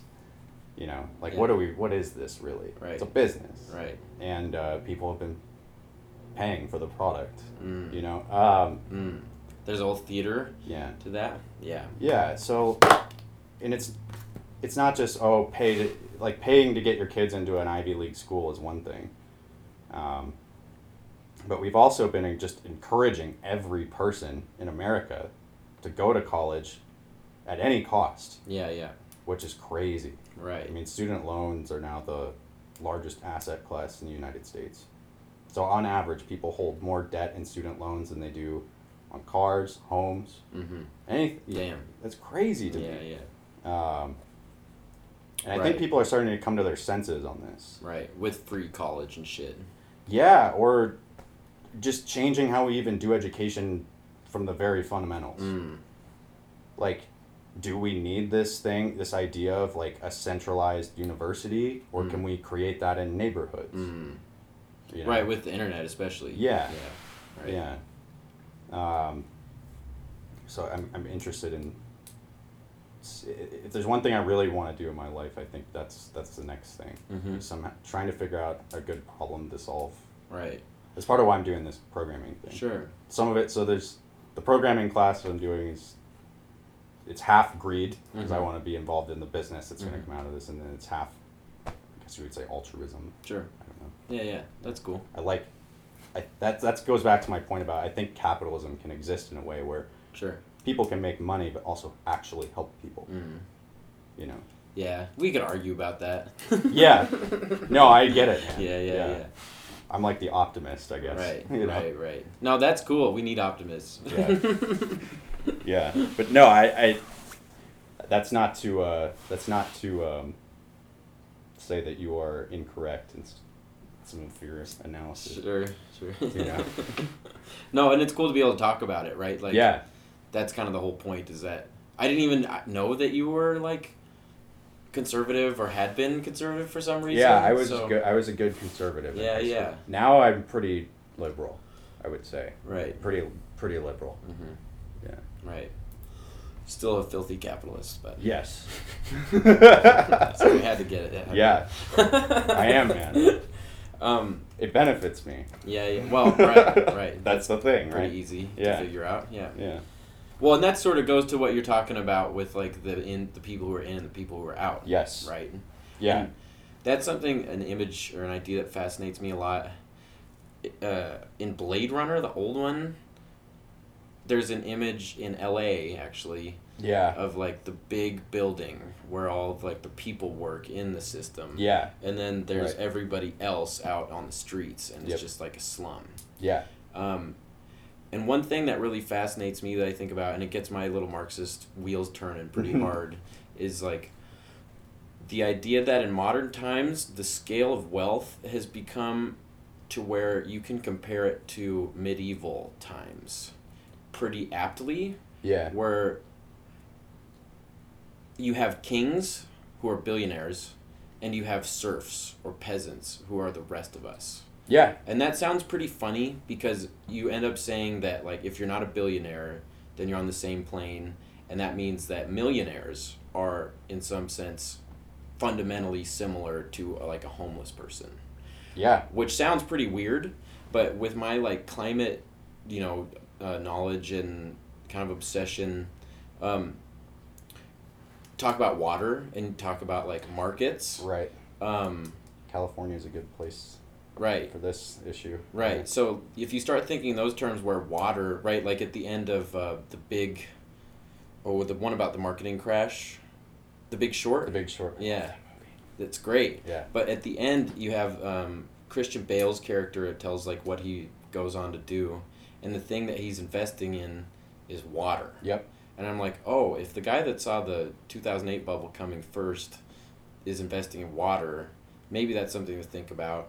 And also, you hear about water, and I, you know, whatever. Yeah, Absolutely. So, under those circumstances, if you're not a billionaire and can't afford to secure your own water supply in the future, Right. that does mean that it becomes apt to say that, like, even if you're a lawyer now, like a mid level or upper level lawyer, depending on where you are, like a city Right. here, it, like upper level would be like a millionaire. Yeah. In the bigger cities, be like 10 millionaire or something. But Right. um, even at that level, those people are workers. Yep. And it's interesting to think in those terms too, because a lot of people, yourself included, actually, are working a lot Yep. and are slaving a lot. Yep. And there are a lot of other, or a few other people who are sitting around because of interest rates in their trust funds and their investments, and they literally don't have that. And that Yeah. becomes that superpower that you're talking about. Yeah. So, I don't know, just this idea about like us all being serfs and how that kind of, I think that illuminates our situation in a different Yeah, I way. agree with that.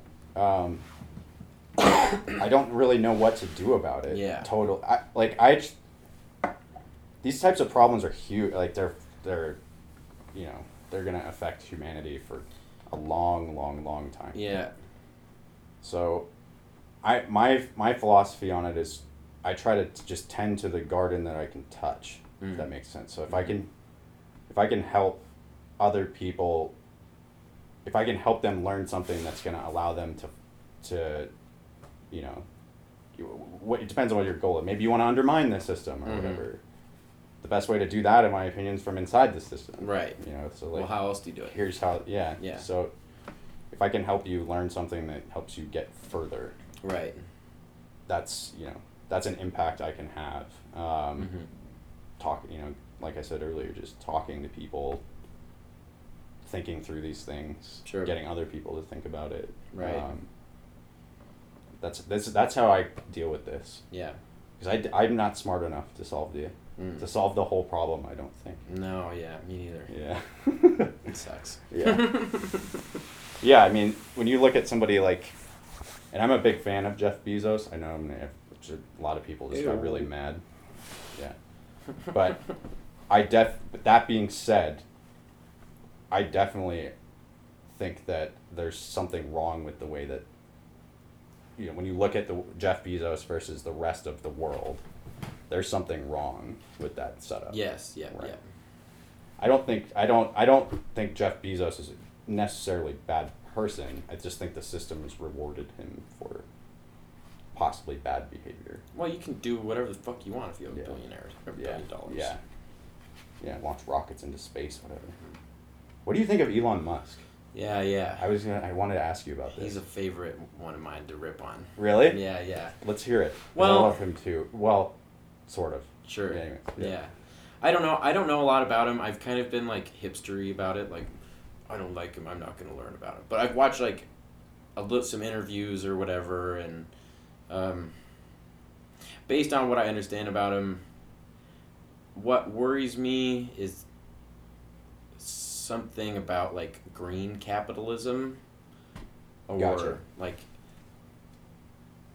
Don't This- trust it or no, I don't think I think it doesn't get at the real issues that we have. gotcha. um, because of fund and this is part of like that thing about capitalism being able to un being unable to solve its problems because Yeah. it only has a certain set of tools. Yeah.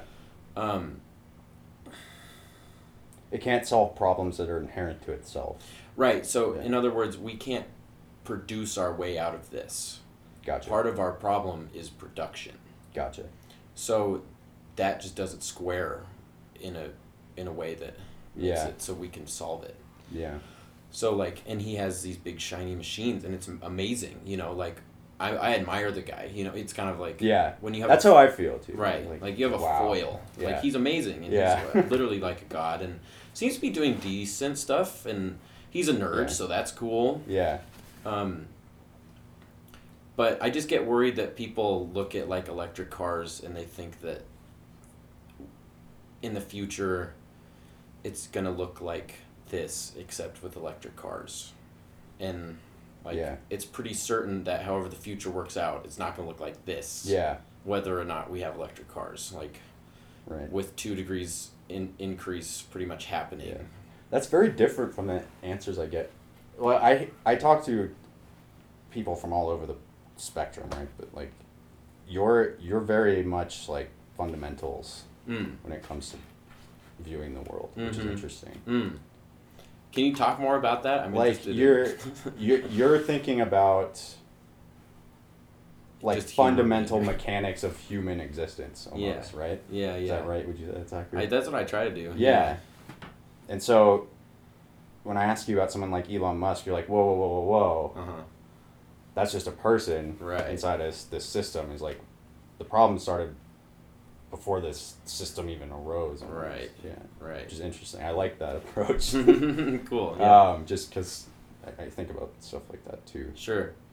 On a much less grand scale, though. Mm. It's like, Well, you're working and shit. yeah, fixing like, bugs. And, yeah. I made it part of my job so that I had time to think about Yeah. this stuff. That's cool, man. Yeah. Yeah. Like I, you know, I I simultaneously exist in a state of pragmatism. Mm. Like I have this, I'm in this system, so I have to operate within it, Mhm. solve solve the next problem in front of me. mm-hmm.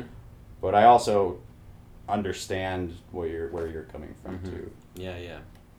Still figuring this stuff out. Yeah. Well, there's a lot to figure out and Yeah. shit. And it's nice to make money. I I mean, Oh, there's like great. something about that that's just like It's great. Yeah.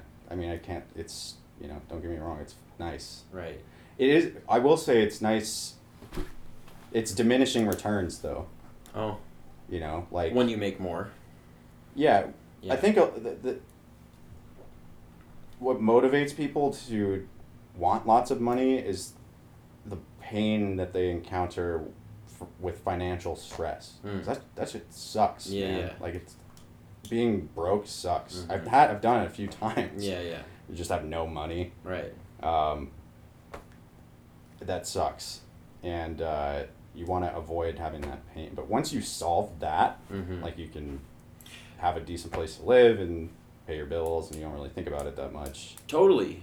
it's different That's what I wanted to talk to you about, and that's what I was trying to bring up earlier when I said that you have time. Like you're Ah. busy, but like you said, or like i have time to be busy r- well, or you have the time and the Yeah. money to like fly here, Yeah. like kind of on a whim, yes and like hang out with me and have a few hours this afternoon, yes right? And then go see your family or whatever. Yep. Um, and that's just frankly like a thing that a lot of people can't do. I know. fly somewhere over the weekend, you know? Like so cuz that's something I think about, right? Going Yeah. to that thing about if like, oh, if I had this debt paid off and this debt paid off, then I wouldn't be pouring money into that debt, that paying that debt off every month. And then I'd be able to do what? Like buy a new microphone. Like today I had to put on my credit card to buy a microphone. Like yeah know, I, I've got kind of got that money, like Yeah. but no i know that feeling you know. So, Yeah. um, I think about that and I dream kind of about that because Mhm. that is like a power and it's interesting now that like the ability to do what you want is so hard because of how like the base the basis is so low like Yeah. everybody's in debt right the average american has like $10000 Yeah. of credit card debt or I was something gonna say like people give like China shit for what do they have? It's like a social credit system they're trying to implement. okay Right? oh right right yeah. We already have that. It's called a credit score. right totally We've had that for a while. And like I think that's one one decision I happened to just get right by accident. Like thanks Mm. for making me get a credit card, grandma. yeah Um, is I figured out how to do that quickly. sure And man, if you have good credit, you can do all kinds of stuff. sure yeah yeah yeah yeah But once you have bad credit, mm. it is so hard to come back. yeah yeah yeah. Like they punish you so hard. right Sorry, digression, but no that's good yeah, that's kind of shit I really like to talk about too. Is Yeah. like how, and I, I really appreciate you, you being willing to talk about it too. Yeah. Right, because we're like something that we're not supposed to talk about is like I don't like that either. money and re- politics or and religion or Yeah. what what are they? Yeah, right. Part of me is like no, like part of our issue is that we need to talk about all this shit, like because this is where the rubber meets the road, and like yes, absolutely. you know we don't need to vilify you be like us who are still like working on our debt or whatever Yeah. for being successful like we could talk to you and then like because in after all we all all all are serfs in some sense. Yeah. so like we don't have any reason to be fighting. One just real quick Yeah. like, one idea i think about too is like fighting over scraps. Yeah, in the sense that like most of us are just running around and we kind of have to be greedy because there's not that much to go around. Like most of the shit the, the fat is going to the top Yep. and getting sucked up. So like that affects a huge part and that has like interesting implications for how we operate in our relationships and stuff too Yeah. which is something that i also think about but like uh so i forget where the fuck i was going with that but yeah. Well, fighting over scraps. yeah yeah, yeah. i don't know if you have anything to think about with that but It's what's a scrap to you? it's like resources Okay. Yeah. But the point is Just- that like there's not very Yeah. many of them, not much to go around. yeah, well, it's the uneven distribution. Right. Like you have to.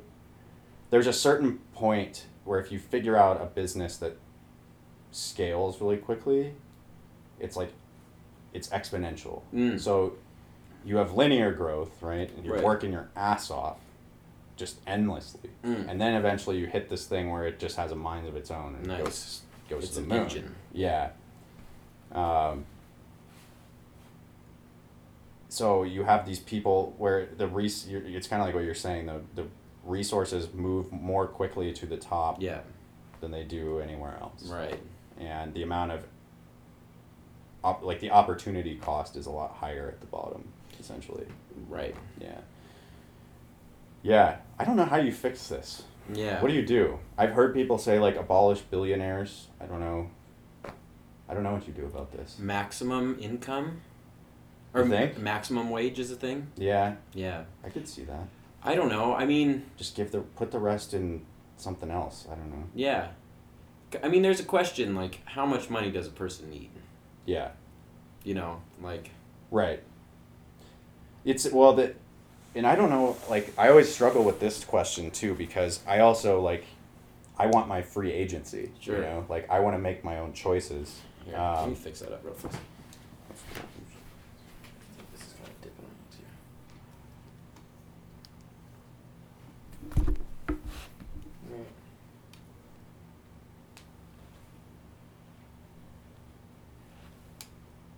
There we go.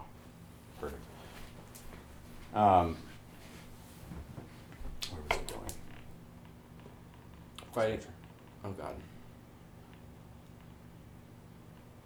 Oh. Oh yeah. Okay. Uh. So You got how? it. Yeah. How to you know. Like I want my free agency, man. So like if if what Right. you know who are you to tell me that I can't have a billion dollars? Yeah, yeah. but also it's a billion dollars. Like, come on. well, and it goes to that point about You know. diminishing returns, right? Right, And there's yeah. also this real thing about billionaires being really, I think, unhealthy. Is that fair? I don't know. Like, I've only, I mean, I've I've met people that probably are close Mm. to that, and I don't know. It, it definitely has an extremely powerful detachment effect. This is a cool concept. Yeah. Yeah. Can I ner- nerd? Yeah. Okay. Yeah. So one article I came across, I think it was on the Nation, was talking about the the headline was, "Power gives you brain damage." Interesting. and so the idea is a really cool one where um, basically your sympathy muscles atrophy as a, Wow. somebody with power Right. because and if you it, it makes sense if you think about it like mechanically Yeah. right like in a court say with a king and a servant Yep. the king does whatever the fuck he wants everybody has to worry about how the king feels Mhm. so as a servant you're navigating situations where like the king's fucking pissed the, the queen is fucking whatever mad too Yep. and you have to navigate those relationships and just all you have to do is deliver a dish without pissing off the queen and that might be really difficult so you have to be Yeah. highly sensitive to how those people are feeling and how your actions are going to affect how they're feeling Yeah. so if you're not in those situations where you have to worry about navigating other people's feelings and you just do whatever the fuck you want because you have all the power all the money Yeah. then it makes sense that those muscles atrophy Yeah. you, Well, I've even experienced this myself, man. Like I've caught myself, oh ooh um, like i just got tingles. Yeah, well, yeah. I mean, it's I I've caught myself behaving in a way towards like say like someone in a restaurant, sure. Like kind of just being like expecting special treatment. right right right. Um, and that comes from the you know oh, I just gave you my you know Amex Platinum card like sick. Take care of me. I'm Right. special you know? You know? Right.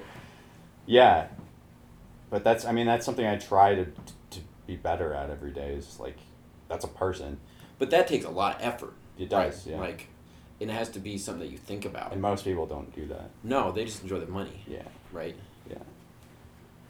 So yeah, how, how do we make more billionaires like me? Just kidding.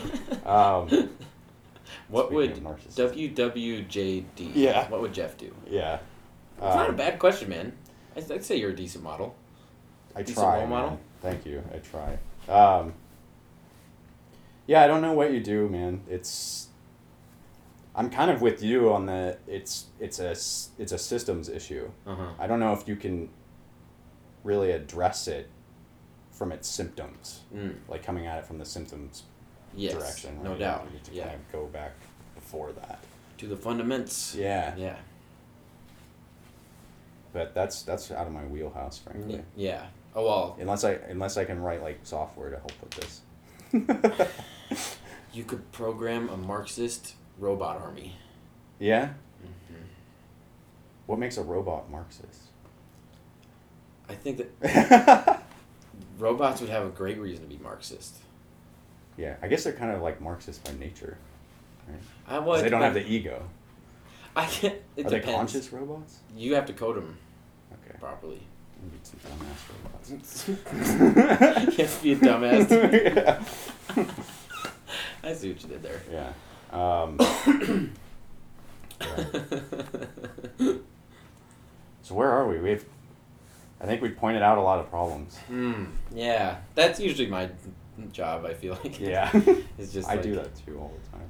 Well, to me, like again with that cancer thing, it's like you don't want to go to the doctor and have him tell you that you your haircut looks nice if you have like a laundry list of fucking issues. Yeah. Like, Yeah. Like, let's cut the shit. yeah, that's kind of where I'm at. Yeah. I'm like, I, I feel that, man. because I've come to this point, right? I heard this idea. It was probably on a podcast somewhere about when you figured out that the adults don't really know what's going on either. Right. Once you become an adult, right? And this happened. It was really interesting in my divorce, like identifying with my parents, and all of a sudden having that Ooh, in yeah. common with them, like as a world, like a club, and it is kind of a club. It's like Yeah. divorce club. Like oh, my parents are split too, so I kind of see that. sure. Yeah. So that's like kind of a marked a marked experience of like modern life that people Yeah. identify with because it's like a process you go through kind of. And it's amazing how consistent it is. Interesting. Um why did I start talking about my divorce? Oh god. Ah, shit. That's awkward as fuck. trying to remember. I'm no help, clearly. Systems? yeah, system. I'm going control. way back there. Yeah. I go too deep, man. I'm sorry. Sometimes I just go down the rabbit hole too far. No, it happened. It it always happens. Spilled some water. It was finding things in common with people.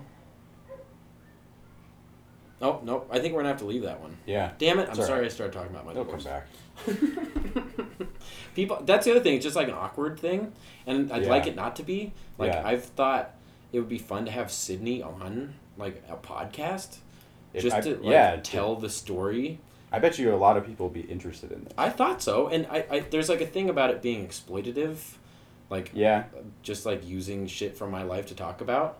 But that thing about not talking about things, like, and these particular things seeming to be the areas that we need to, to talk the most about, yeah, like our relationships and like stuff that makes us kind of cringe and go like, oh, like that's bad. yeah, It's like no, like that's a red flag. Like that feeling of disgust is like means that you need to investigate that. yes, And so like uh I'm also I, like I, I'm trying to use this as a way for me to, to not be like confessional about it, but to be like, hey, these are just things that have come up, like problems that I've found or we found, like in the case with yeah. You're like accounting for your experience. Right. And then and then putting out that experience so that other people can see it and then maybe like there's a lot of shit that I wish I knew. Like I wish that somebody had had like an honest conversation with me about divorce and shit a long Right. time ago. Yeah. man. So, and if nobody's talking about that, maybe it has to be on a podcast. right, So like I'm with you. Yeah, I, I get I get your feeling too that maybe you don't want to exploit stuff. I Mhm. think that's a t- you know I think we have to. For me, the way I deal with that is, I kind of just accepted that human, as it seems to me anyway, that human beings are, we are going to be self-serving in some way, Mm. kind of always, and I don't know that that's necessarily. It doesn't have to be bad Mm. there's ways you can kind of hack that functionality to benefit other people. we have a disagreement already. Really No, keep going. okay. Um, I think I think you can hack your own self interest to also be other people's interest, or Right. you know, to, to, so you can serve yourself and also serve others at the same time. Sure. You know, Yeah, yeah. what's your? No, I, I didn't mean to interrupt that. Oh, you're fine. Um, I'm, I'm curious before I get on my thing. Yeah. Just more about that, like the exploitation, because that's a concern I have. So just to like think Yeah. about it with you is nice.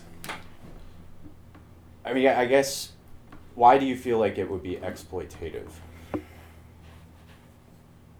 Um, Just you don't want to. it's like, because sometimes I feel like a circus act. like- Okay. Uh, You kind of like look how crazy the situation is. yeah, but like the truth is that is that it was crazy and Yeah. like. And it was also done in a way that we could talk about it pretty coherently, and like we're Yeah. amicable now, and um, Yeah. I think that would just be like really helpful for people to hear like two exes talking amicably about what happened Yeah. And like deep deeper stuff about like um, that thing about how we try to own people for example Yeah. like that's not just a male thing i don't think i'm pretty sure that's like a modern thing Yeah. actually Ooh. Yeah. um, which goes with this rise of property right Yeah. like that thing like with that idea. agriculture Yeah.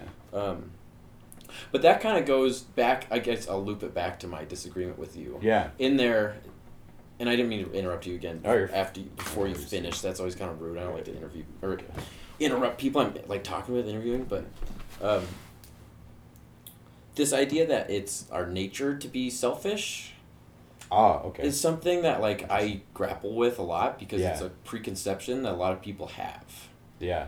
um, Clearly. Cl- clearly and i don't think you're out of the ordinary Yeah. saying that at all like most people would agree that like um, in philosophical terms we say that like the world is hobbesian in nature that nature before civilization was like nasty brutish and short or something Yeah. is the saying um, and before that we were all just fighting like knocking each other on the head with clubs and yeah.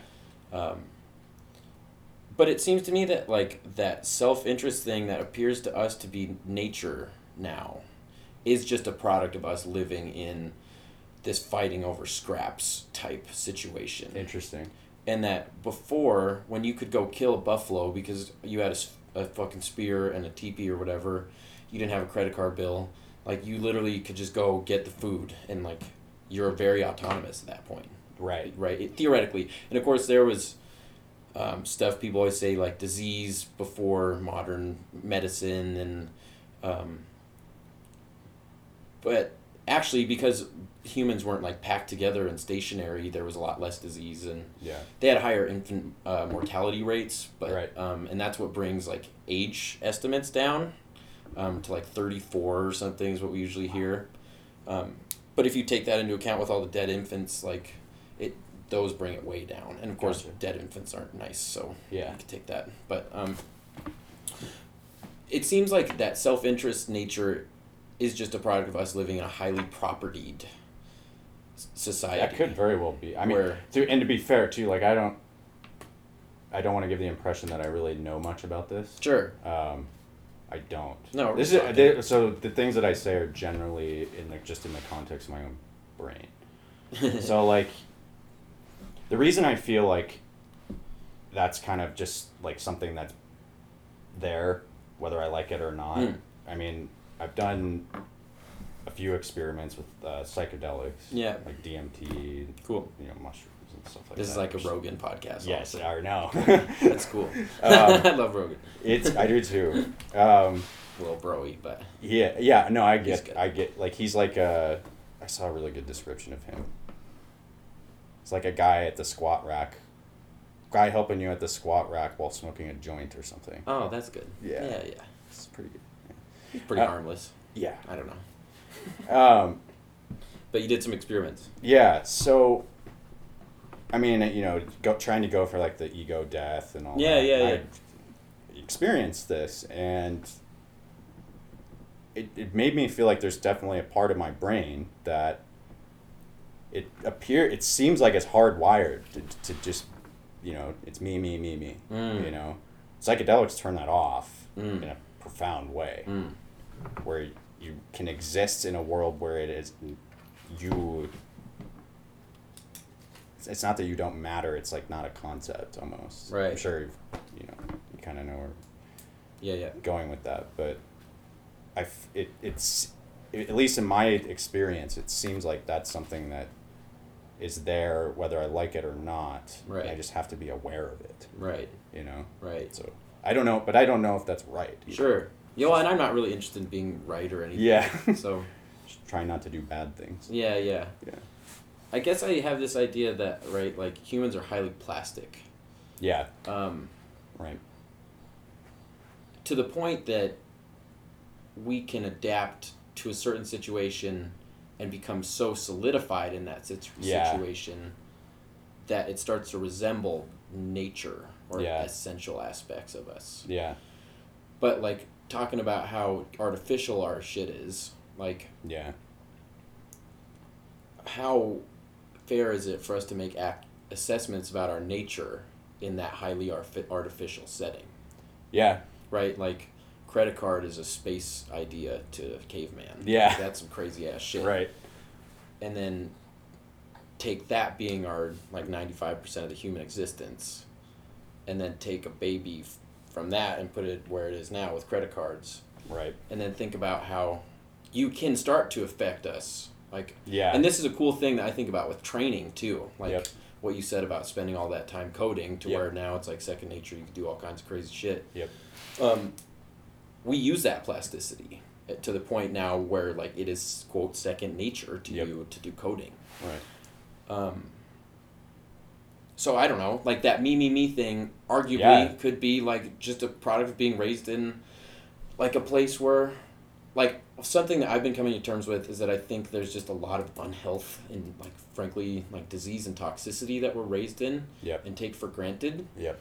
You know, if I the more I look back on my own upbringing and stuff, not by any fault of my parents, I'm not really interested in blaming people. I think, Yeah. Like most people, and that was int- interesting about like going through that divorce. I was that's right. See, we got it. Yeah. Um, to see them from a human perspective and then be like, Yeah. um, oh shit, no, but I got lost. I You get like excited. leveled with them. Right, right, right. Yeah. So, oh, oh, oh, no, I totally lost it. But that thing about our nature, Yeah. yeah, it's something I think about. Um, That's interesting, man. I mean, I've heard it, it makes sense to Mhm. me. yeah,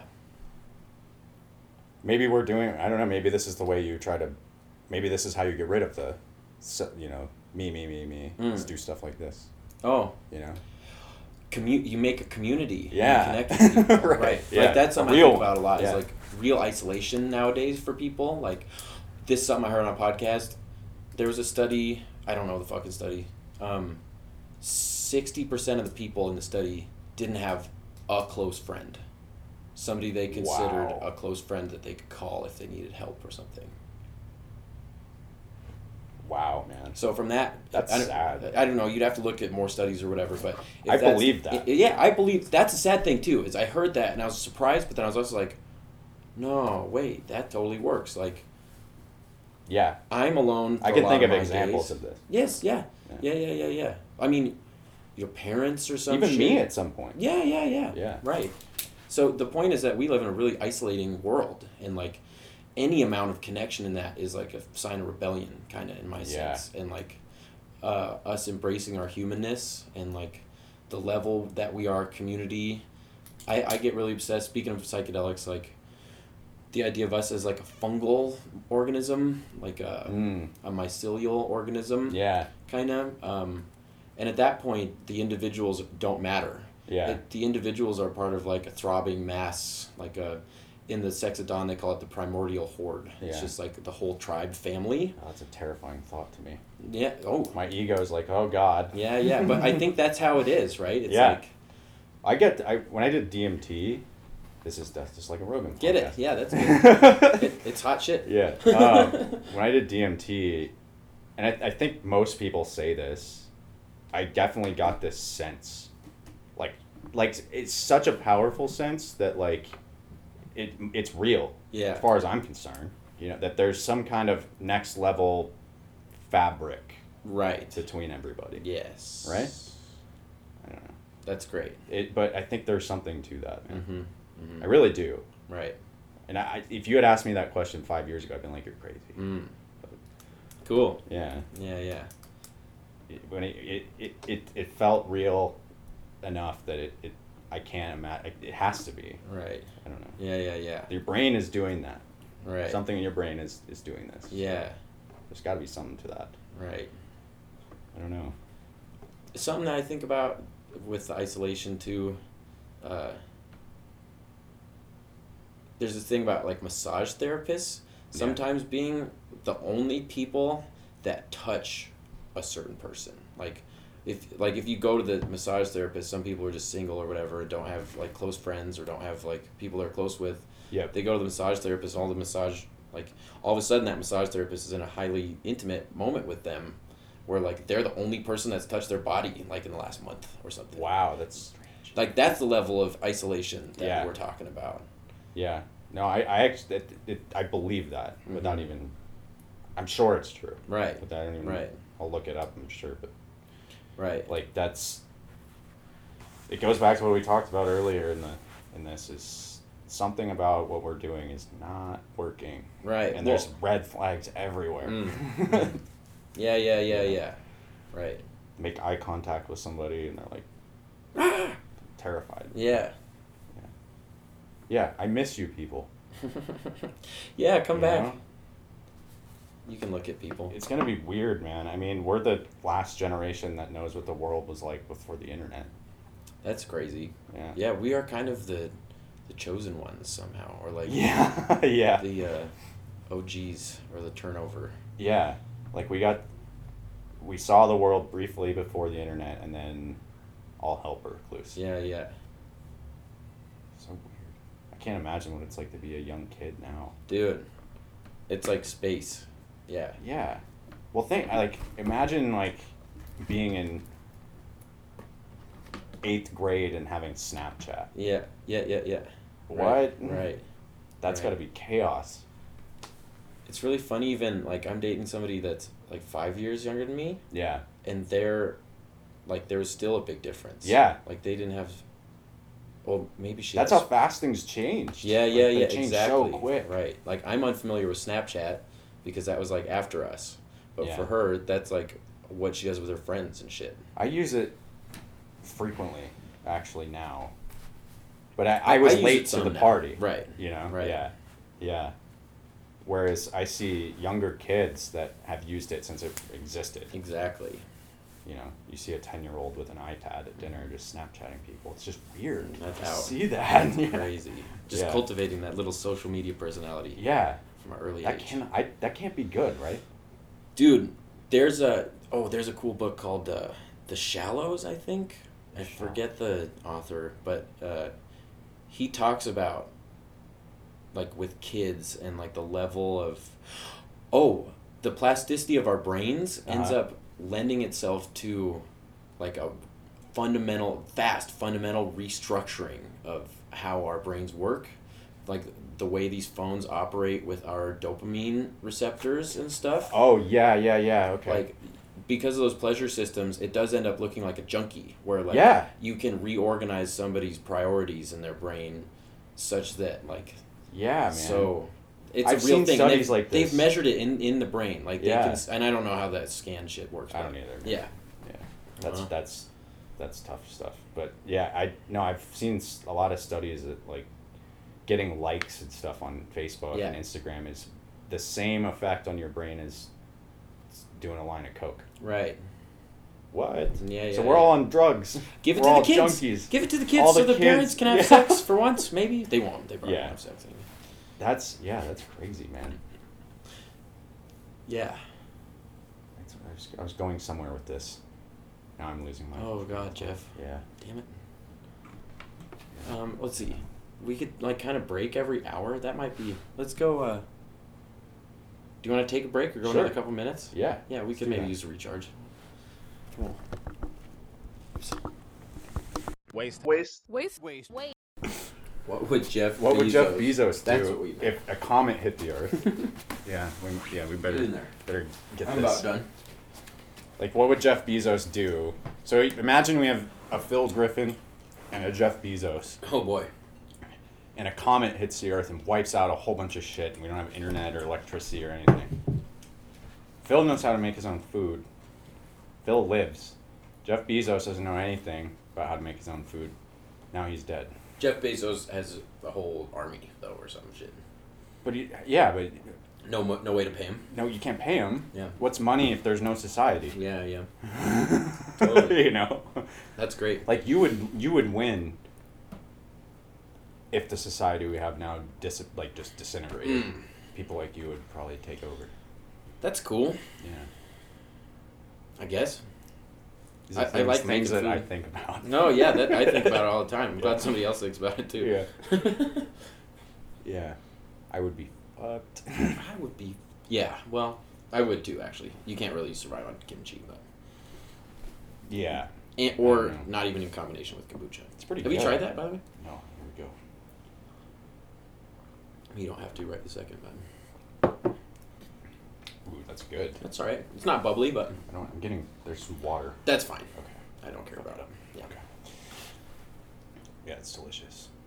I love kombucha. Yeah, it's expensive though. I stopped It is. drinking and I started drinking, or yeah, I quit drinking for a while, and then was drinking a lot of kombucha as a replacer. Yeah. And part of the thing about drinking that I was looking forward to is saving money. Yep. It was like ten dollars for me to get like a day's worth of kombucha. Yeah. So I was like, that's what I was spending on beer. But I, I had the shit around, I just hadn't been actively making it. So I was like, God, God dang it, it's time for me to rig up the kombucha machine. yeah. so I did, now I have gallons of it, which is kind of nice. That's awesome. But I have to stay on top of it. Yeah. I just got a bunch of tea, so that should be easy. Can you sell it to people? We have been talking about selling something Yeah. called Cooch Booch. Cooch booch. I like I don't know if we should talk about it, but Well, yeah, if- you don't. no, I, I'd be curious to see if like Yeah. it would be something that had wings or. The real trouble with kombucha is the regulation around selling something that's fermented. Okay. You have to do Now out of a talking my language. commercial. Let's go. Yeah, yeah. right. so, uh, you have to go around a bunch of laws and shit in order to make sure that it's safe. Gotcha. One of the things you have to do out of a commercial kitchen.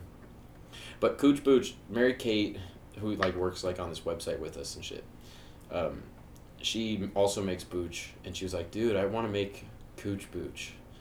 So she showed me a picture of a vagina that she'd drawn. That was like a nice flowery vagina. Yep. And so her idea was to put that on the bottle, and then to flavor it with cohosh, I think it's called. It's an herb, Okay. and the herb has been used for abortive, like abortion purposes, by like pre like old people, older Yeah. societies. Gotcha. Not that we'd be trying to abort fetuses, Right.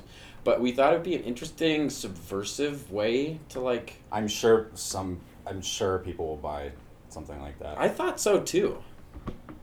Weird, like weird stuff like that usually works. Right. I think. One, there's like a cool like feminist thing about that about like, Yeah, you're making a statement with it, right, right? And you have to say something like, "We're not trying to give you an abortion, but it's interesting to know that people." yeah. Did I wonder before. what you should. So here's my take on regulations. Yeah. Fuck them. Fuck them. Uh, I don't know if I should say that on a podcast. No? Just kidding, FCC. Uh, no, not They don't really. care. Yeah, I mean, we do our, you know, we follow the regs that we have to Right. at the scale that we're at. But Right. I almost, when it comes to stuff like that, uh, I almost am in the camp of just do it and ask for forgiveness later. Right. Right. Right. you know, Ask for forgiveness, not permission. Yeah. Right.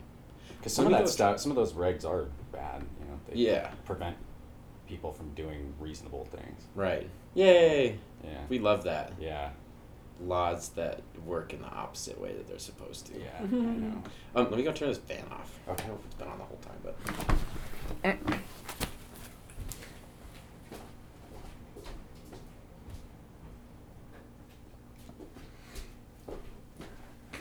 Oh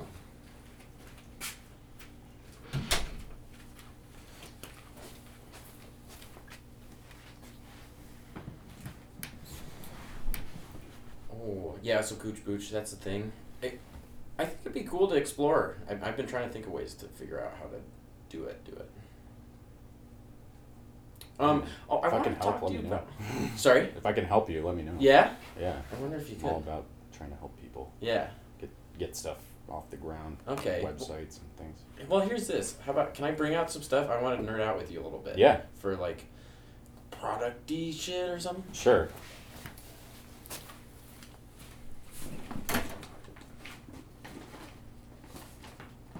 So here, yeah. Let's just have you open that. Pretend you're Scott Wagers. Okay. We're just gonna have to do a new envelope for Scott. That's fine. So this is like a new thing that we've been Sorry, doing. Scott. This, it's okay. Second hand. Handled Yeah. lightly. So this is part of something that we've been doing, like with our Patreon. Oh, you have Patreon. Yeah. Nice. Um, and we don't have like a huge thing on there, but we're kind of trying to get it going. And Oh, okay. So like this thing is the idea of uh, independent art distro. Gotcha. Um, so like those are stickers that I made. That a sticker that our friend Natalie uh, Myers made. I remember her. Yeah, yeah. Yeah. Uh huh. So she made those, and then that's an album that I bought from uh, Alex Nauman on behalf of Waste Division, Cool. and uh, So it's like a yeah, like a culture bomb Yeah, you get in yeah. the mail. That's cool. Yeah.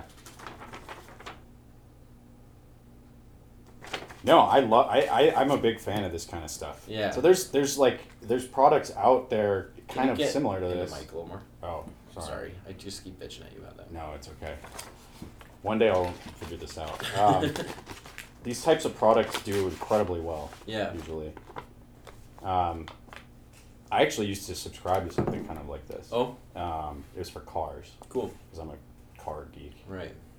That's the one sad thing about, like, you know, like you got a new car sort of recently. I did. Yeah. Yeah. Well, cars are gonna, in their current form, need to change drastically. Right. You know, and I kind of lament that, Oh, even though I know that it needs to happen. Right. yeah. sorry, digression there. No. But, uh, no, this is cool, man. I dig this. Yeah, Yeah. I'm kind of excited about it. Yeah. Do I, oh, did a bunch of people sign up for it? We've got like ten people 10? sign up for it. Okay. What is it? No Do you guys do any like? Have you ever tried to do any advertising? No, It's a kind of a gray area. You have to participate in the machine. no. I'm I'm down to play the game. Are you? Yeah. Okay. To some extent. Facebook ads. Maybe oh. try Oh. those. Yeah. Yeah. So the one thing about you know how they steal everyone. Well, they don't steal your data. You give it to them. Yay. You do. But because they have, they know everything about everyone. They're very, very good at ads. yeah. Right. And usually, Oh. So that kind of you can get focused shit out. Right. I see like upright bass videos that are Yeah. like. Yeah, it's kind of weird. yeah. Which maybe that's not that hard to figure out, but. And I don't know that much about it, but I can, I could point you in the right direction. I think. Yeah. Yeah, So we've had really good luck with Facebook in the past. in terms Okay. of advertising. Yeah. Selling stuff. So we'll just have to put together a little thing on there. Yeah. Um, I wonder if we could just do like a video of us somebody opening one. That might be Yeah. No. Yeah. Like an unboxing. Mhm. Oh, those are huge, man. Yeah. Right. All right. over YouTube. That's so fucked up. Just, pro- just like, wow. Spe- it's just like a product we keep show. we keep coming back around to this. It's kind of funny. But yeah, no, it's like somebody showing off their shit they bought, Yeah, yeah, yeah. Like taking the and then other people off. being yeah. And other people being like, "Wow, ooh. Oh. That's awesome. we live in a strange world, man." It's very bizarre. Yep. Trying to, I try to understand it by smoking weed. And Yeah. It kind of helps. yeah, Kind of. yeah. I don't. Yeah, I mean, I don't get the stigma around just subs like chemical substances in general. Like humans been doing this forever. Come on, Long time. why is it bad now? They maybe didn't have as much access to high quality herb, but Maybe. I mean, they built pyramids. that's a fucking awesome point. Here I am. I'm supposed to be all about the ancient shit Yeah. with this kimchi. um, so that was the thing I wanted to show you. Let's see. I like it. Yeah, I think you should keep doing it. cool. That's Actually. I'll, in solidarity, I'll sign up for this. sick. Yeah. That'd be awesome. Yeah. Yeah. Plus, he's cool. It's like, you know, something from hometown. Yeah.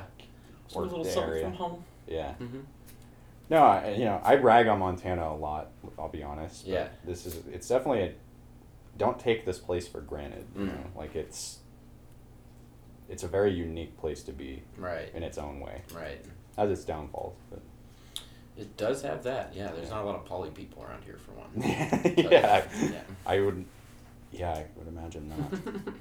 but I did start a group, like a meetup group. really? So we've got a little community going. Just here in Billings? Yeah, like ten people. That's pretty good. Um, yeah, so hopefully it'll keep going. Yeah. Yeah. Having a potluck at my house. Communities. Mm-hmm. See, yeah. Mm-hmm. So we were talking about um,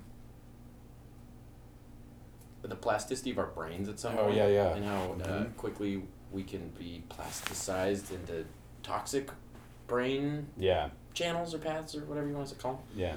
Um, and just as quickly though, it with a little positivity. Note this: it took us like three hours to get some positivity in. I think, or for me anyway. Yeah. But some positivity is the idea that you can restructure your brain, and that like part of that plasticity is that you can, even though it's melded one way at one time, it can be melded another way at another time Yeah. if if you work it that way. Yep. So like something that's actually part of like this whole project with like talking to people or like the book club Yeah. is like reading is a thing. Like we were talking I think off mic about like just looking at print on a page and having to think with it. Yeah. Like something that Borgmann, Albert Borgmann, I mentioned him before, he talked about that was a nice basic point was that when you're taking in media like audio even or video, that media takes up more space, you know, speaking in terms of um, bytes, right? Yeah. Um, so there's more for us to work with there, and Yep. it's kind of doing more of the work, right? You all you have to do is push play, and all of a sudden you're on the track. All you have to do is listen or watch. Oh yeah. As opposed to with text, for one, it takes up so much less space. You can you can do a Yep. freaking novel, three hundred novels on your computer probably plus, right? Like yeah, three hundred million. yeah, probably. you could do a fuck. You would Yeah. know way more about that than me. Yeah. Um, so that's interesting to think about how our brains have to interact with that, given that some of the information is more just like bones, basically, that you Yeah. have to work with and you have to put together and analyze and read. And that's kind of what you do when you read text. Um, as opposed to just watching a video, you don't really have to put that much together. In fact, there's one of my favorite things, remember, I learned is like uh, in some study, they found that our brains had as much activity or less watching TV than sleeping, even. Wow. Which I don't know how that plays because our brains might be pretty active when we're dreaming or whatever, but I took that to mean like when our brains were inactive sleeping. Yeah, right. Compared, so when you think about that, a lot of people watching things, that's like a time when your brain is inactive and could be speaking of like atrophying, like could be atrophying. Yeah. No, I agree. This uh, this kind of touches on something I thought about a while back, um, where I mean, and it, it goes again larger theme here being like the internet and social media, but the way that people talk to each other on these platforms, like off mic, are talking about how I should stay off Twitter because I should, um, because even I, as woke as I am, You're pretty woke, man, for a capitalist Yeah. especially. yeah. That's I just had to. No, I know, I know. I get, like, I, I, I love poking fun at this. Good. I'm really glad Yeah. we could do it. Yeah. Um, I, I mean, even I will say things on Twitter to people that I would not say to them in Yeah. person. You Well. know, treat them poorly. So I was uh, trying to figure out how to change the medium so that it's more human. Mm. Right. Yeah. But books, books are different than tweets. Mm. Obviously, books are like you're forced to like import that idea into your head and think about it. Right. It's not it's just- too big. Yeah. It's not just 140 characters. What happens to you when you watch TV? You just it's like you're pretending to be the person on the screen or something. I don't know. I kind of do that. I Yeah. like Yeah, yeah. I think that's part of it. You get into the drama and you like sympathize with different characters. It's like a little feely, right? Like in Aldous Huxley's yeah, Brave New World, they go to the feelies. Just but you don't have to make any decisions. Really. That's what's cool about it. Yeah. Yeah. You don't have to think. yeah, You just let it happen. yeah. Which is cool. I like movies and shit. I, you know, love music and podcasts too. But How do you get back into reading? Because that's something. I speaking of oh, plasticity, that's I an need to. awesome question. I need to re. I'm, I haven't done enough of it. I've been doing the same thing actually, because after school, I was fucking done with reading for a while. Right. Um, and then I worked in a law office for like a year after school Yep. as a paralegal, and that involved like a decent amount of reading, and that was actually kind of fun. in Some aspects like writing some. Uh, I got to write some briefs and stuff, so I got to use like the legal language and shit. Which Yeah. Was interesting. Um, but during that time, I was burned out with reading and shit after school, and then pretty much furthermore got burned out with any kind of like papery shit after the law office. Gotcha. So I kind of was in like recovery for Yeah. a while where I was like doing music shit, which is good and yeah. um, great. yeah, it's a nice.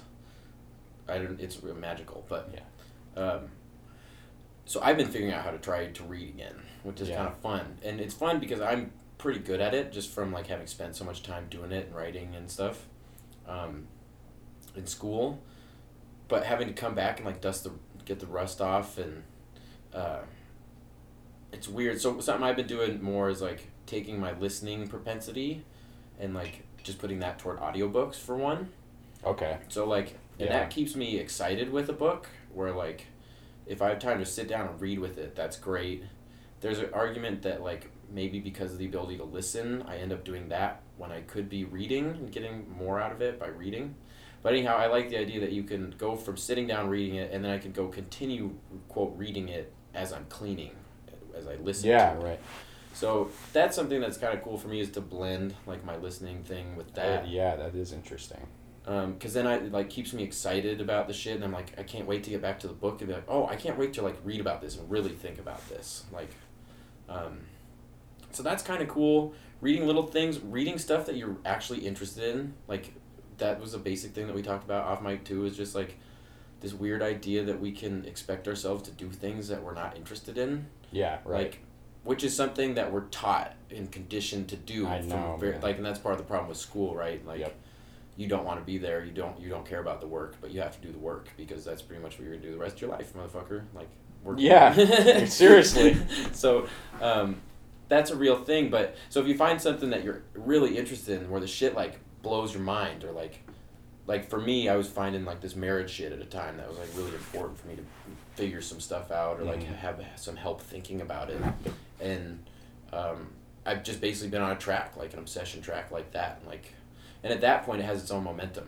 Yeah. So if you find something that you're interested in enough, you'll read about it. Basically, um, there's some work, right? Especially if your your skills aren't that up, or like you haven't used them for a while, or.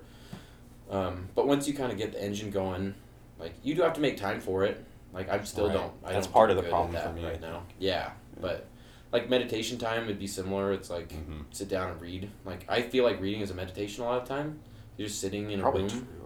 like in a quiet room usually reading alone and you're just like sitting there thinking about things um, so that's kind of cool like could Cool. be even like a substitution for meditation some days or Yeah, I like the idea of mixing the Yeah. two, Yeah. audiobooks and the text. yeah yeah I feel like that probably would work for me. I didn't even think of that. Yeah, I've that's tried. just what i did with this Sex at Dawn book when i Really? found it i was just Yeah. reading it i was so obsessed with it that's why i started doing it i was like i have to go to work right now but i can't stop reading this book so just fucking put it in your ear Yeah, great. So, there you go. yeah. That's part of my problem is I'm just all over the place. Right. It's, I don't know why I didn't think of that. right But um, yeah, I, I will say, I mean, I've been trying to read more lately, and it's amazing how hard that is if Mm. you have not done it for a long time. Like I read a lot, but it's very quick. articles and shit Yeah, it's it's just quick hits of information. Right. It's not something I have to sit down and consider. think about Yeah. Yeah. And that I was surprised by how difficult it was at first. yeah, Yeah. it's kind of humbling Yeah. it still is for like, me man. i'm just like i'm not up for this right now Yeah. i suck at this Yeah. Yeah. Then it comes then there's like people that write books. Mm. That's a whole lot of thought. Yeah, Yeah. just sitting there and Mad respect. Right. that. pretty cool. Yeah. Mm-hmm. What else do we want to cover? We had some other things. There's some shit about relativity, but I don't know if we want to talk about models. Oh, yeah. save that one. Might have to save that one. Well, Hmm. do we cover everything you want to talk about, man? Well, We got a list. Yeah, I think we pretty much worked through this stuff. It was pretty quick as I was.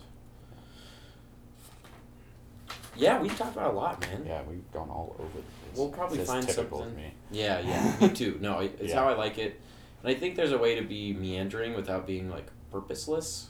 Right. right? Like some people, I wonder how this podcast comes off. If it's like too chaotic or um, like doesn't make sense quite in the same way that shit makes sense. But um, I like the idea of just having really open, like loose conversations. Yeah. Well. And having some like I have an idea of where I want to go with you, Yeah. and like how we can kind of I can steer us there, or we can both steer us there. But Yeah. um, we can take a lot of different like paths along the way. or- Yeah. No, I love this kind of.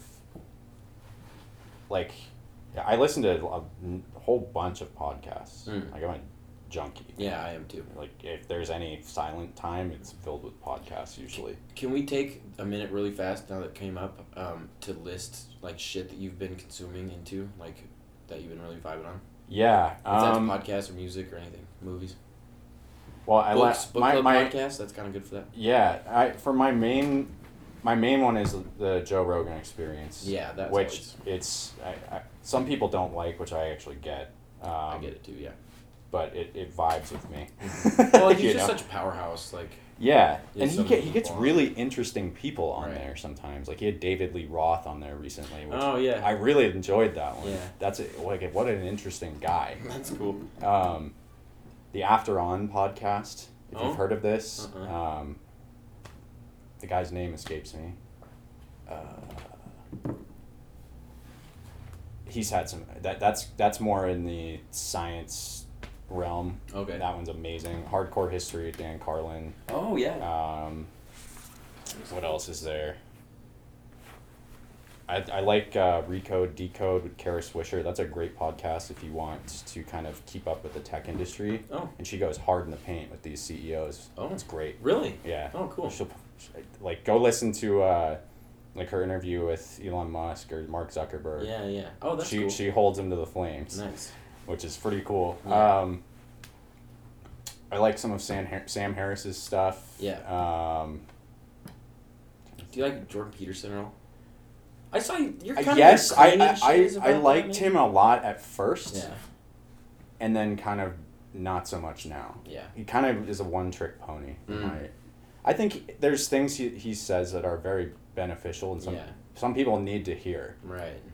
Um, but I he's just he's kind of too old school Yeah, he's for pretty me. old school. You know? Yeah. It's kind of cool though. He's like a little bit of a oh a dandy, what they used to call in the old days, which is I like, don't actually I'm not familiar with that. No. I've heard this term, but I don't even know what it means. It's an old timey term Yeah. for uh, somebody who like fes- fancy. It's like, and to me, it kind of has gay overtones. Like if somebody has like a man has style Really? in particular, yeah, like Yeah. it's a it's a man in particular. It's called a dandy. Dandy. So he's definitely a dandy with his nice suits and yeah. he's arty and he's about ideas and Yeah. Yeah. Yeah, I guess it, I I was reading an article about him. I guess the inside of his house is like filled with like old Marxist Oh. artwork. is that right? He's like fascinated with yeah, this. Yeah, it's interesting. he's He's an interesting person. Right. Um, and he's moderately he's pretty smart. yeah, no, he, like I His said, ideas are kind of fucked up sometimes. sometimes yeah, sometimes they're just like too old school. Yeah. Well, and it's- shit about gender and Yeah. that is not cool. But and yeah, I mean, I, I try to with it doesn't it depends on the person, but I try to extract the valuable stuff, and then right. the other stuff, I don't know. Well, there's a question about if like we should even be talking about him, right? Like I'm trying to be sensitive on this podcast too, and I'm also learning a lot about like, um, like queerness and shit, and um, Yeah. like with myself even, and then Yeah, like meeting more queer people and like finding out about that. So I'm trying to be sensitive, and in that sense, like I wonder if we should even be fucking talking about this motherfucker because he does have some pretty ignorant shit about, um, or like misguided shit about gender or political yeah. stuff. So here's my take on that yeah, because I bought into that for a while. yeah, with him. Yeah, like yeah, I think the way he looks at this is it's got, you know, like there's just this black and white which for a long time I was like, yeah, that's true. Mm. Um but you know, people in my own family have struggled with this sort of stuff, you know, identity issues and things. Yeah, and yeah. it's like even if he's right that that is the case, how does it help anybody to just tell someone that they're just confused and wrong They're and just they need to up. just yeah Yeah. right Yeah. I don't I, like I don't really know what the answer is. I'm Mhm. just I just for me like all I care about is that people are treated fairly and are, can be happy doing what they want. And respected. and Yeah, shit. right? I think Yeah. everybody deserves that. Right. So and, and this is coming from someone I, I there's a time where I would have been like, yeah, he's right. Mm-hmm. Um, now I don't I don't know what the I guess my position is I don't know what the answer is. I don't know. Yeah. I let other people tell me Tell you. tell me what they what they think. You know? Yeah. Try not to have because it's like Oh, I see. can't. I have a hard time relating to, um, like even my family members. Like for, Mhm. I f- like I feel like a just a normal like I'm just your basic white dude, Dude. or whatever you know like Yeah. white bread or whatever you want to call it like generic. Right. So I have a I struggle to relate, Sure. which makes it hard. But I also, you know. I, I think everyone deserves to do what they want to do and Yeah. It's not that big a deal. it's not my problem you Yeah. know like i just want you to be happy Right. Oh, it's not worth like yeah being a dick about it. Right, yes, Basically. yeah. Right? and i get why you would i understand why you're hesitant to talk about it too Mhm. because it is sensitive and yeah. Yeah. people get upset about it Right. quickly Right. which i understand Yeah. Yeah.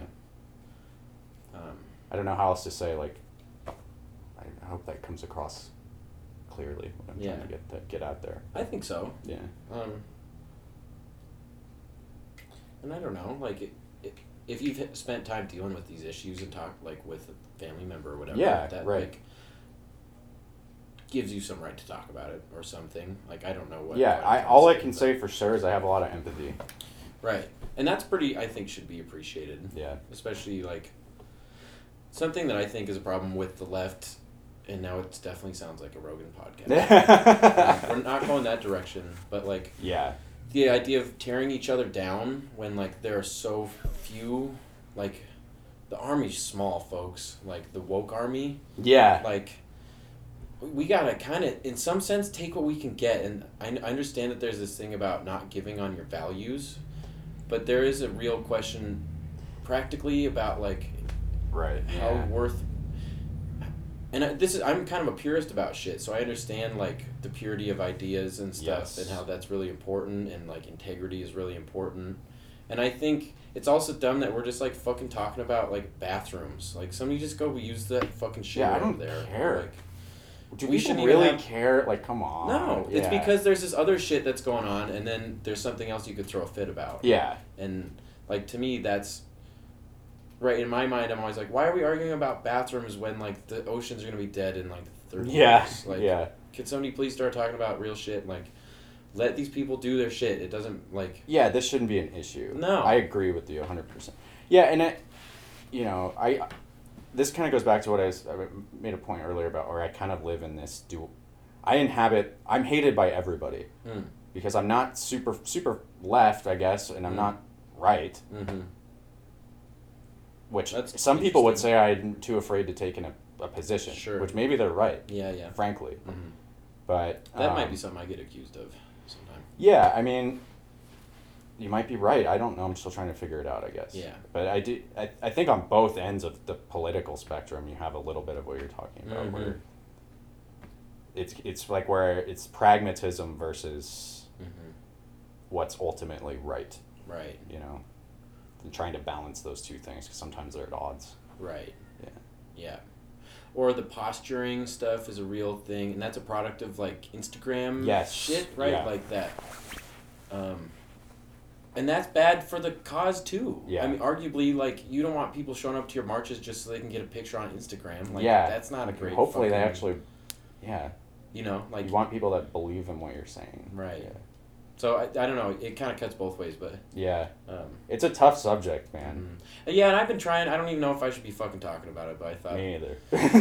um we'll I see. thought it was worth guess. it. It's something I've been thinking about and taking more seriously. I've been dating um, like some non-binary people. And Yeah. It's been like fucking really cool and just been like really getting me to think about things harder and um, it's funny just because like Billings is white bread largely. So like Yeah. I just haven't been exposed to it to some extent. Yeah. I mean just a little bit up to now and I don't know if I hold myself away from it um, before. I probably did to some extent, but um, I don't know. Just like thinking about that shit, I think it needs to be talked about and Yeah. kind of normalized in that sense. Like we should be talking about how fucked up our gender shit is. Like this relates to all of the stuff that we've been talking about. Yeah. With like And, and again, like I want to stress, like I used to be like, there's two genders. yeah. Um, and that I've kind of changed my mind about this fairly recently.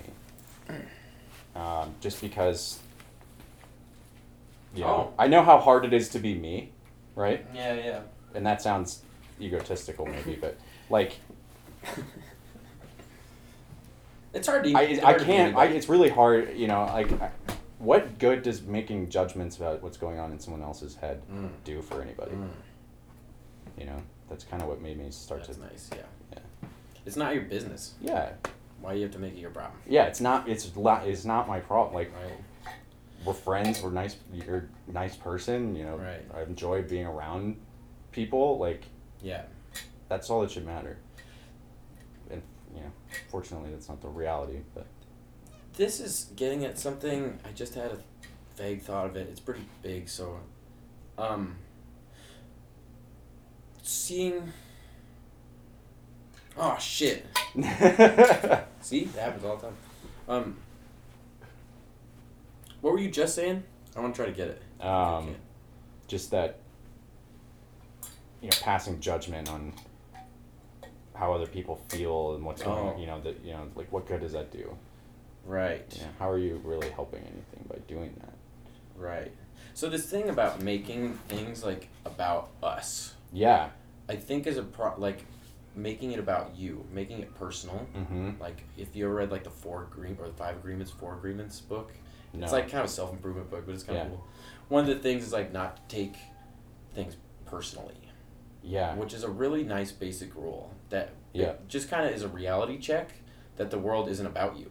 Yes. So right, like if you have an issue with how somebody else identifies their gender, it probably has more to do with you than with them. Interesting, If yeah. you like, it's not.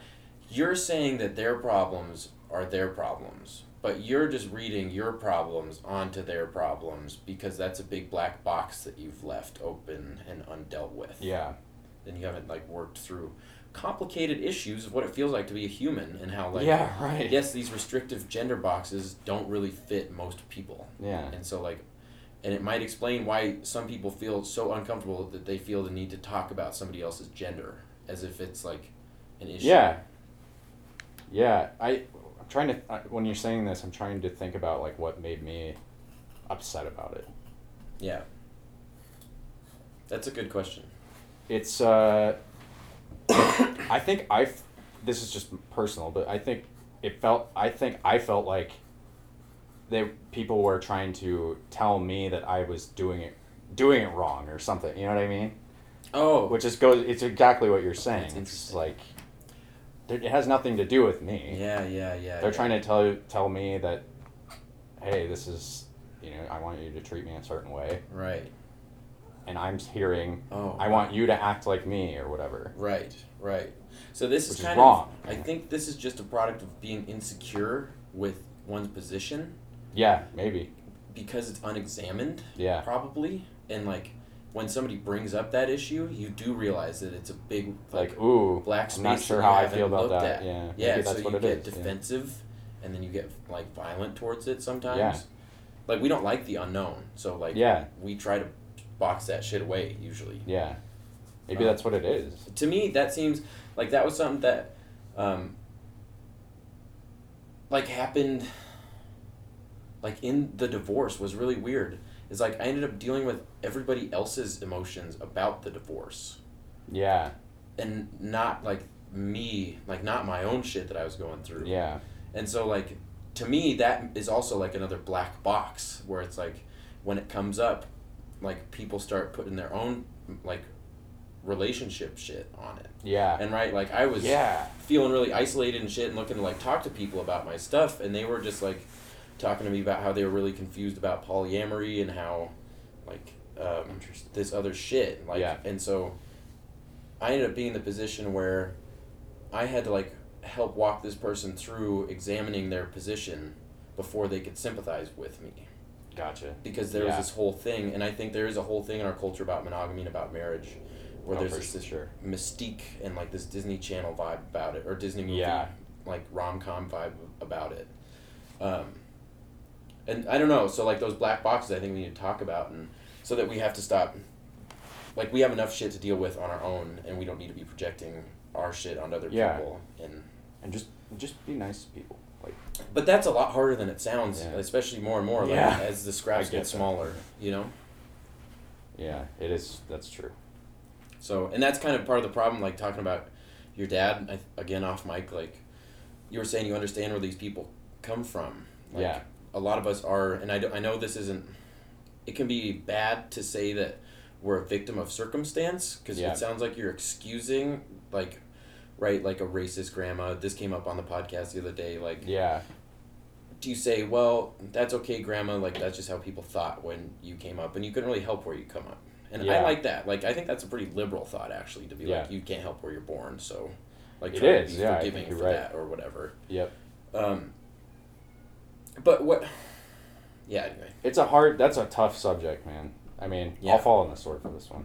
um, I mean, yeah, like you know, I was surrounded by extremely conservative people growing up, and um, I get, you know, I get that viewpoint. Yeah, I think better than people. Well, most people that aren't conservative do. Right. Um, that doesn't, but that doesn't mean that I agree with it and that it that their ideas should be implemented. Right. So I, I mean, I find the f- most effective way to to argue points like, you know, right versus left is just to just to let's just ask each other questions. Right. You know, Totally. try to try to drill down into each other's viewpoints.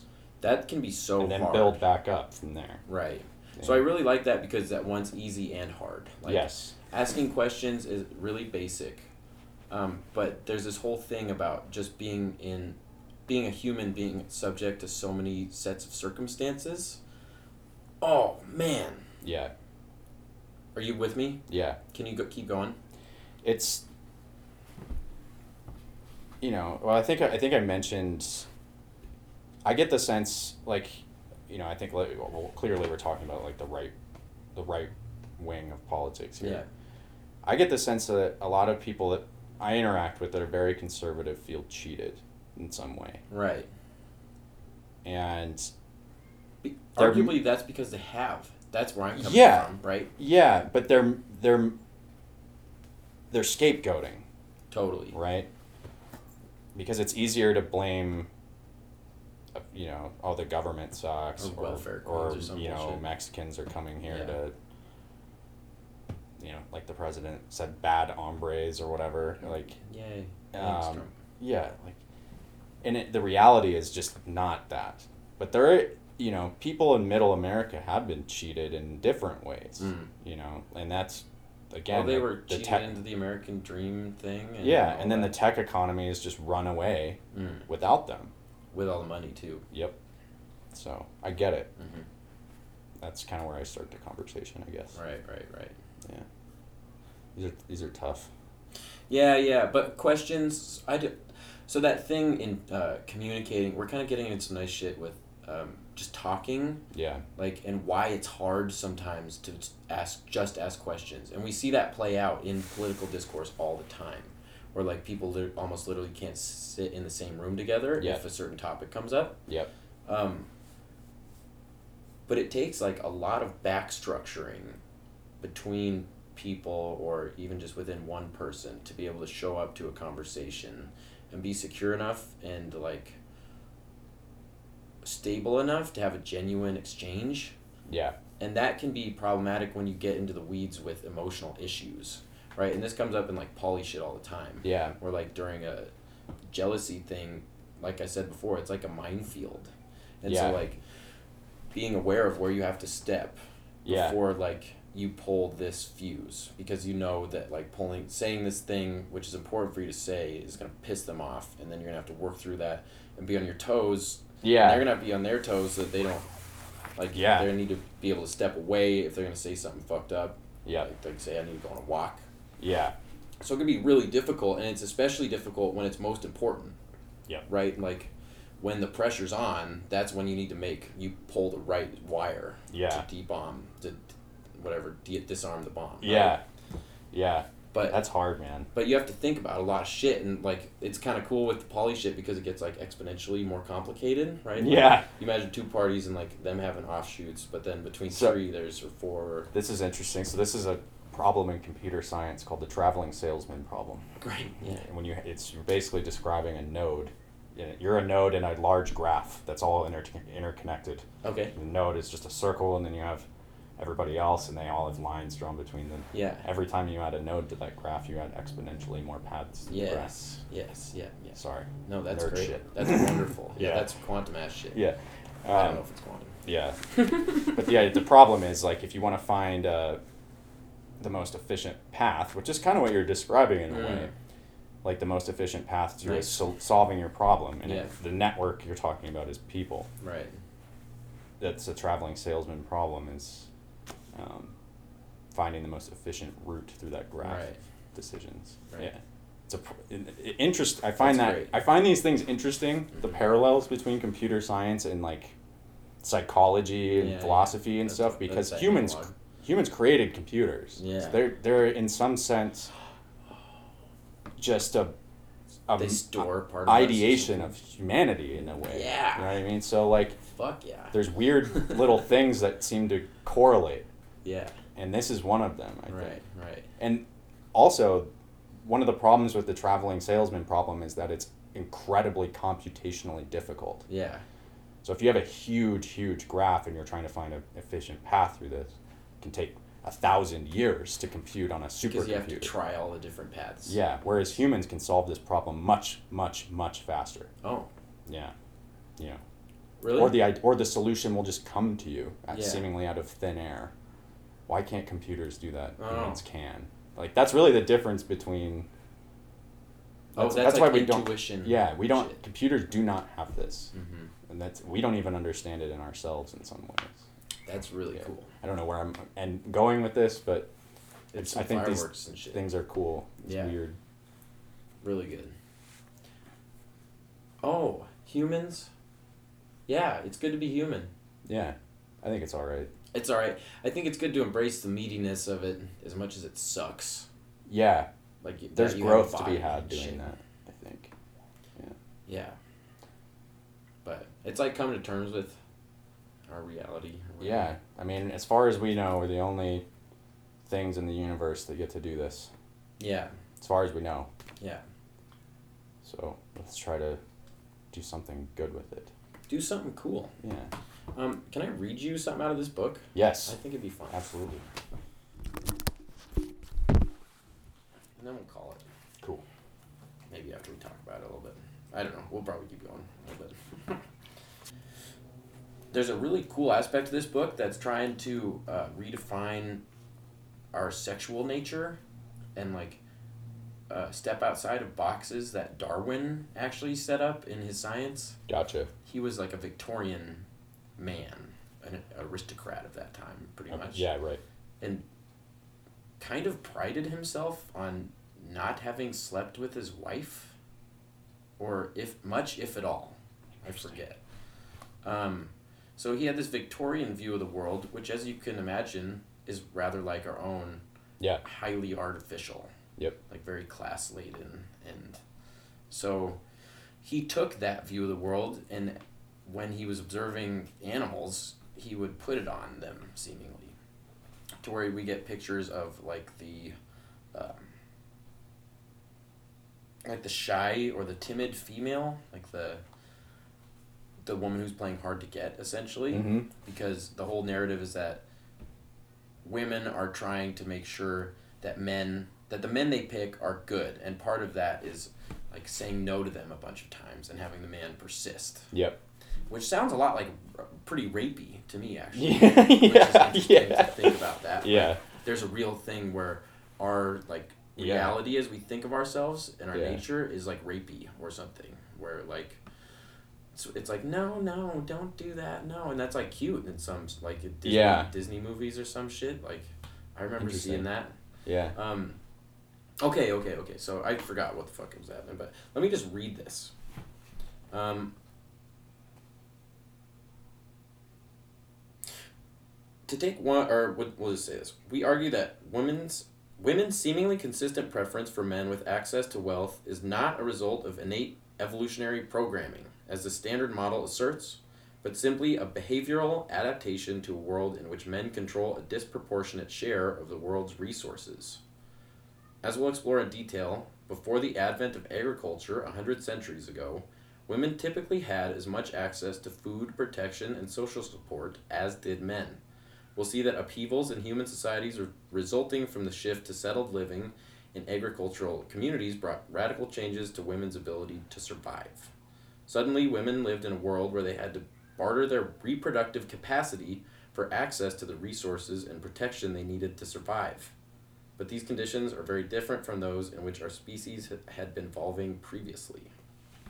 Interesting. So, yeah, I don't know. This just that thing that goes back to the fundamentals of property and like Yeah. women being turned into a commodity essentially where like their sexual productivity is Yeah. something that they trade Interesting. i don't know if I've never heard. Yeah. I don't. I don't know that I've been exposed to that idea before. yeah I'm just thinking. Yeah, I mean, it makes sense Yeah. to me. Plus, what jumped to my head right away when you started reading that was like, I wonder, like, there's examples of like matriarchal societies, right? there are they're few and far between nowadays Yeah, but I mean, like, way back. way back right? there's arguments i think that there's one like five i had a misogyny book that i was reading that said like 5000 years ago is about when there were more matriarchies but it seemed like quickly maybe women were made into another piece of property Yeah. after the agricultural revolution. But yeah, before that, right, women were going out and gathering. They were had just as much access to resources, even though men got meat, like women gathered berries and shit. And Yeah. that was like actually, Complementary and it was even more. cooperative. I think they provided more cal- caloric shit to Yeah. the tribe Yeah. because of the, the stability, like it was a staples Yeah. thing. Interesting. Yeah. I mean, I, I wish I had more. I don't know. Nah, I guess I don't. I don't really know. This is stuff I. I feel. I think my knee jerk reaction to it is probably wrong. Oh, I'd like to hear it though. Okay, so what is my knee jerk reaction to this? Because I like the idea. Part of communicating is like being able to put something out there Yeah. without necessarily buying into it. Yeah. right like so knee jerk is cool and i think we we can talk about it in a sense that like we don't have to take you that seriously right Yeah. now. we're just talking I'm just yeah spitball. But yeah yeah I don't know. I mean it. It does seem like there's some kind of. Like I have a hard time with the whole. Um, I guess patriarchy thing. Ooh. I don't know why though, because it, I think there's objective facts that make a good case for it, Mhm. right? But I don't. It's it's not it's not that. It's just like how I feel about it. Mm. You know what I mean? Mm-hmm. And I don't know how to reconcile those two things. how do you feel about it I well, it doesn't feel real to me. oh Like this whole like that there is this. right But I think part this of might that. be a blindness of your privilege It could be, talking about, yeah. like with that Yeah, and I but I, and I also don't feel I don't feel like like at Beartooth, for example, we're um, like 50-50 men and women. yeah yeah It gets I don't know maybe and it like you say maybe it's just because I've never been exposed to real Yeah, serious I've examples of this. Oh, yeah. yeah. yeah I mean, actually, I have. That's not true. I have. right Um, but i mean in like a professional sense Yeah. i've seen it and shit see, and I haven't. Mhm. But that's but I also don't have a good sample size for this. no yeah you're in a pretty different Yeah. spot than most So I think, like my emotional knee jerk reaction is like, eh, doesn't seem right or I No. don't know, but there's there's I mean there's clear, clearly something to it, Mhm. right? I just I don't know. I need to learn more about this. you have to read the book Yeah, or it's on audible so yeah, I'll read the book. Yeah. We'll, we'll talk again after that. Yeah, see what that'd I, be see, great, see, man. see if see what I think. Uh-huh. Maybe you might be just like fucking poly guy or something. Maybe I don't know. anything's possible, man. Just uh, yeah, you'd be in a good spot for it in L.A. True. Mhm. Very like true. Venice Beach actually Yeah. probably great. I would think Yeah, Venice. That's one thing I love about Venice. It is the weirdest place. You Mhm. can total, and it's been good for me in the respect that you can just be who you want to be. Yeah. You can be yourself, and no, you are never the weirdest person in Venice. That's great. You know, Mhm. it's it's kind of cool for that. Yeah. The Bay Area, San Francisco, kind of is like that too. Right. Yeah. I don't like San Francisco for other reasons, but Yeah. mostly due to the tech industry nonsense. Yay. Yeah, More, more tech. yeah. um, I could rail on those guys for hours. we could do that. Yeah. We'll we'll do this again. I hope. Yeah, man. Yeah. I, this was fun. Cool. You know, we do we solve all the world's problems? No, we just pointed most of pointed, them out. pointed at them. Pointed at them. Complained in a really really complicated way. Yeah. Well, That's important though. if yeah, I mean, if you're interested in learning to code, get at me. Yeah, I was gonna ask if there's any plugs. Do you want to plug your company and shit or anything? Um, yeah, if you need uh, off-grid communication systems, if you're you know into backcountry skiing, tired of carrying big, bulky two ways around, um, beartooth.com is our website. Instagram Uh, what is my? I think my Instagram is Jefferson M Jones. is the company one Yeah, bear, I think it's just Beartooth at Beartooth at Beartooth. or at Beartooth Radio. Maybe that was the original company name, but we tightened it up. Make it sleeker. yeah. Going to LA, baby. Yeah. yeah. Um,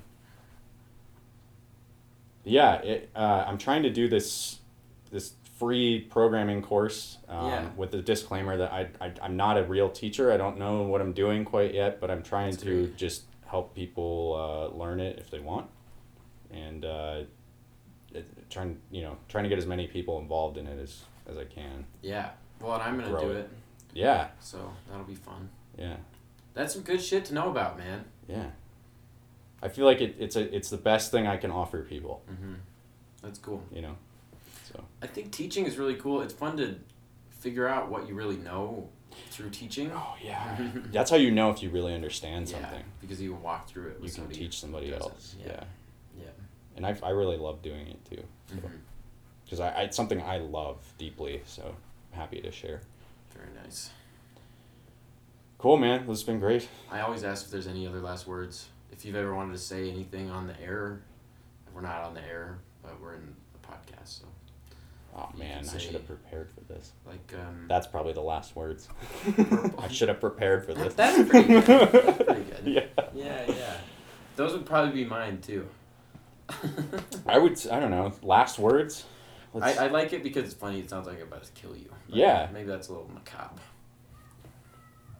Um, I would say, you know, I think hu- I believe in humans. I think we're gonna figure this out.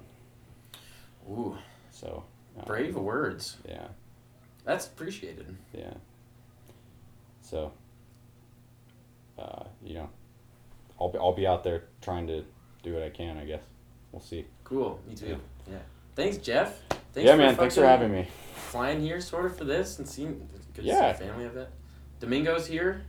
Domingo's chilling. He doesn't know his name. I'm pretty sure it's too long. Also, he's a cat. He's a cat. Cool. All right. Well, I'm gonna push stop. Cool.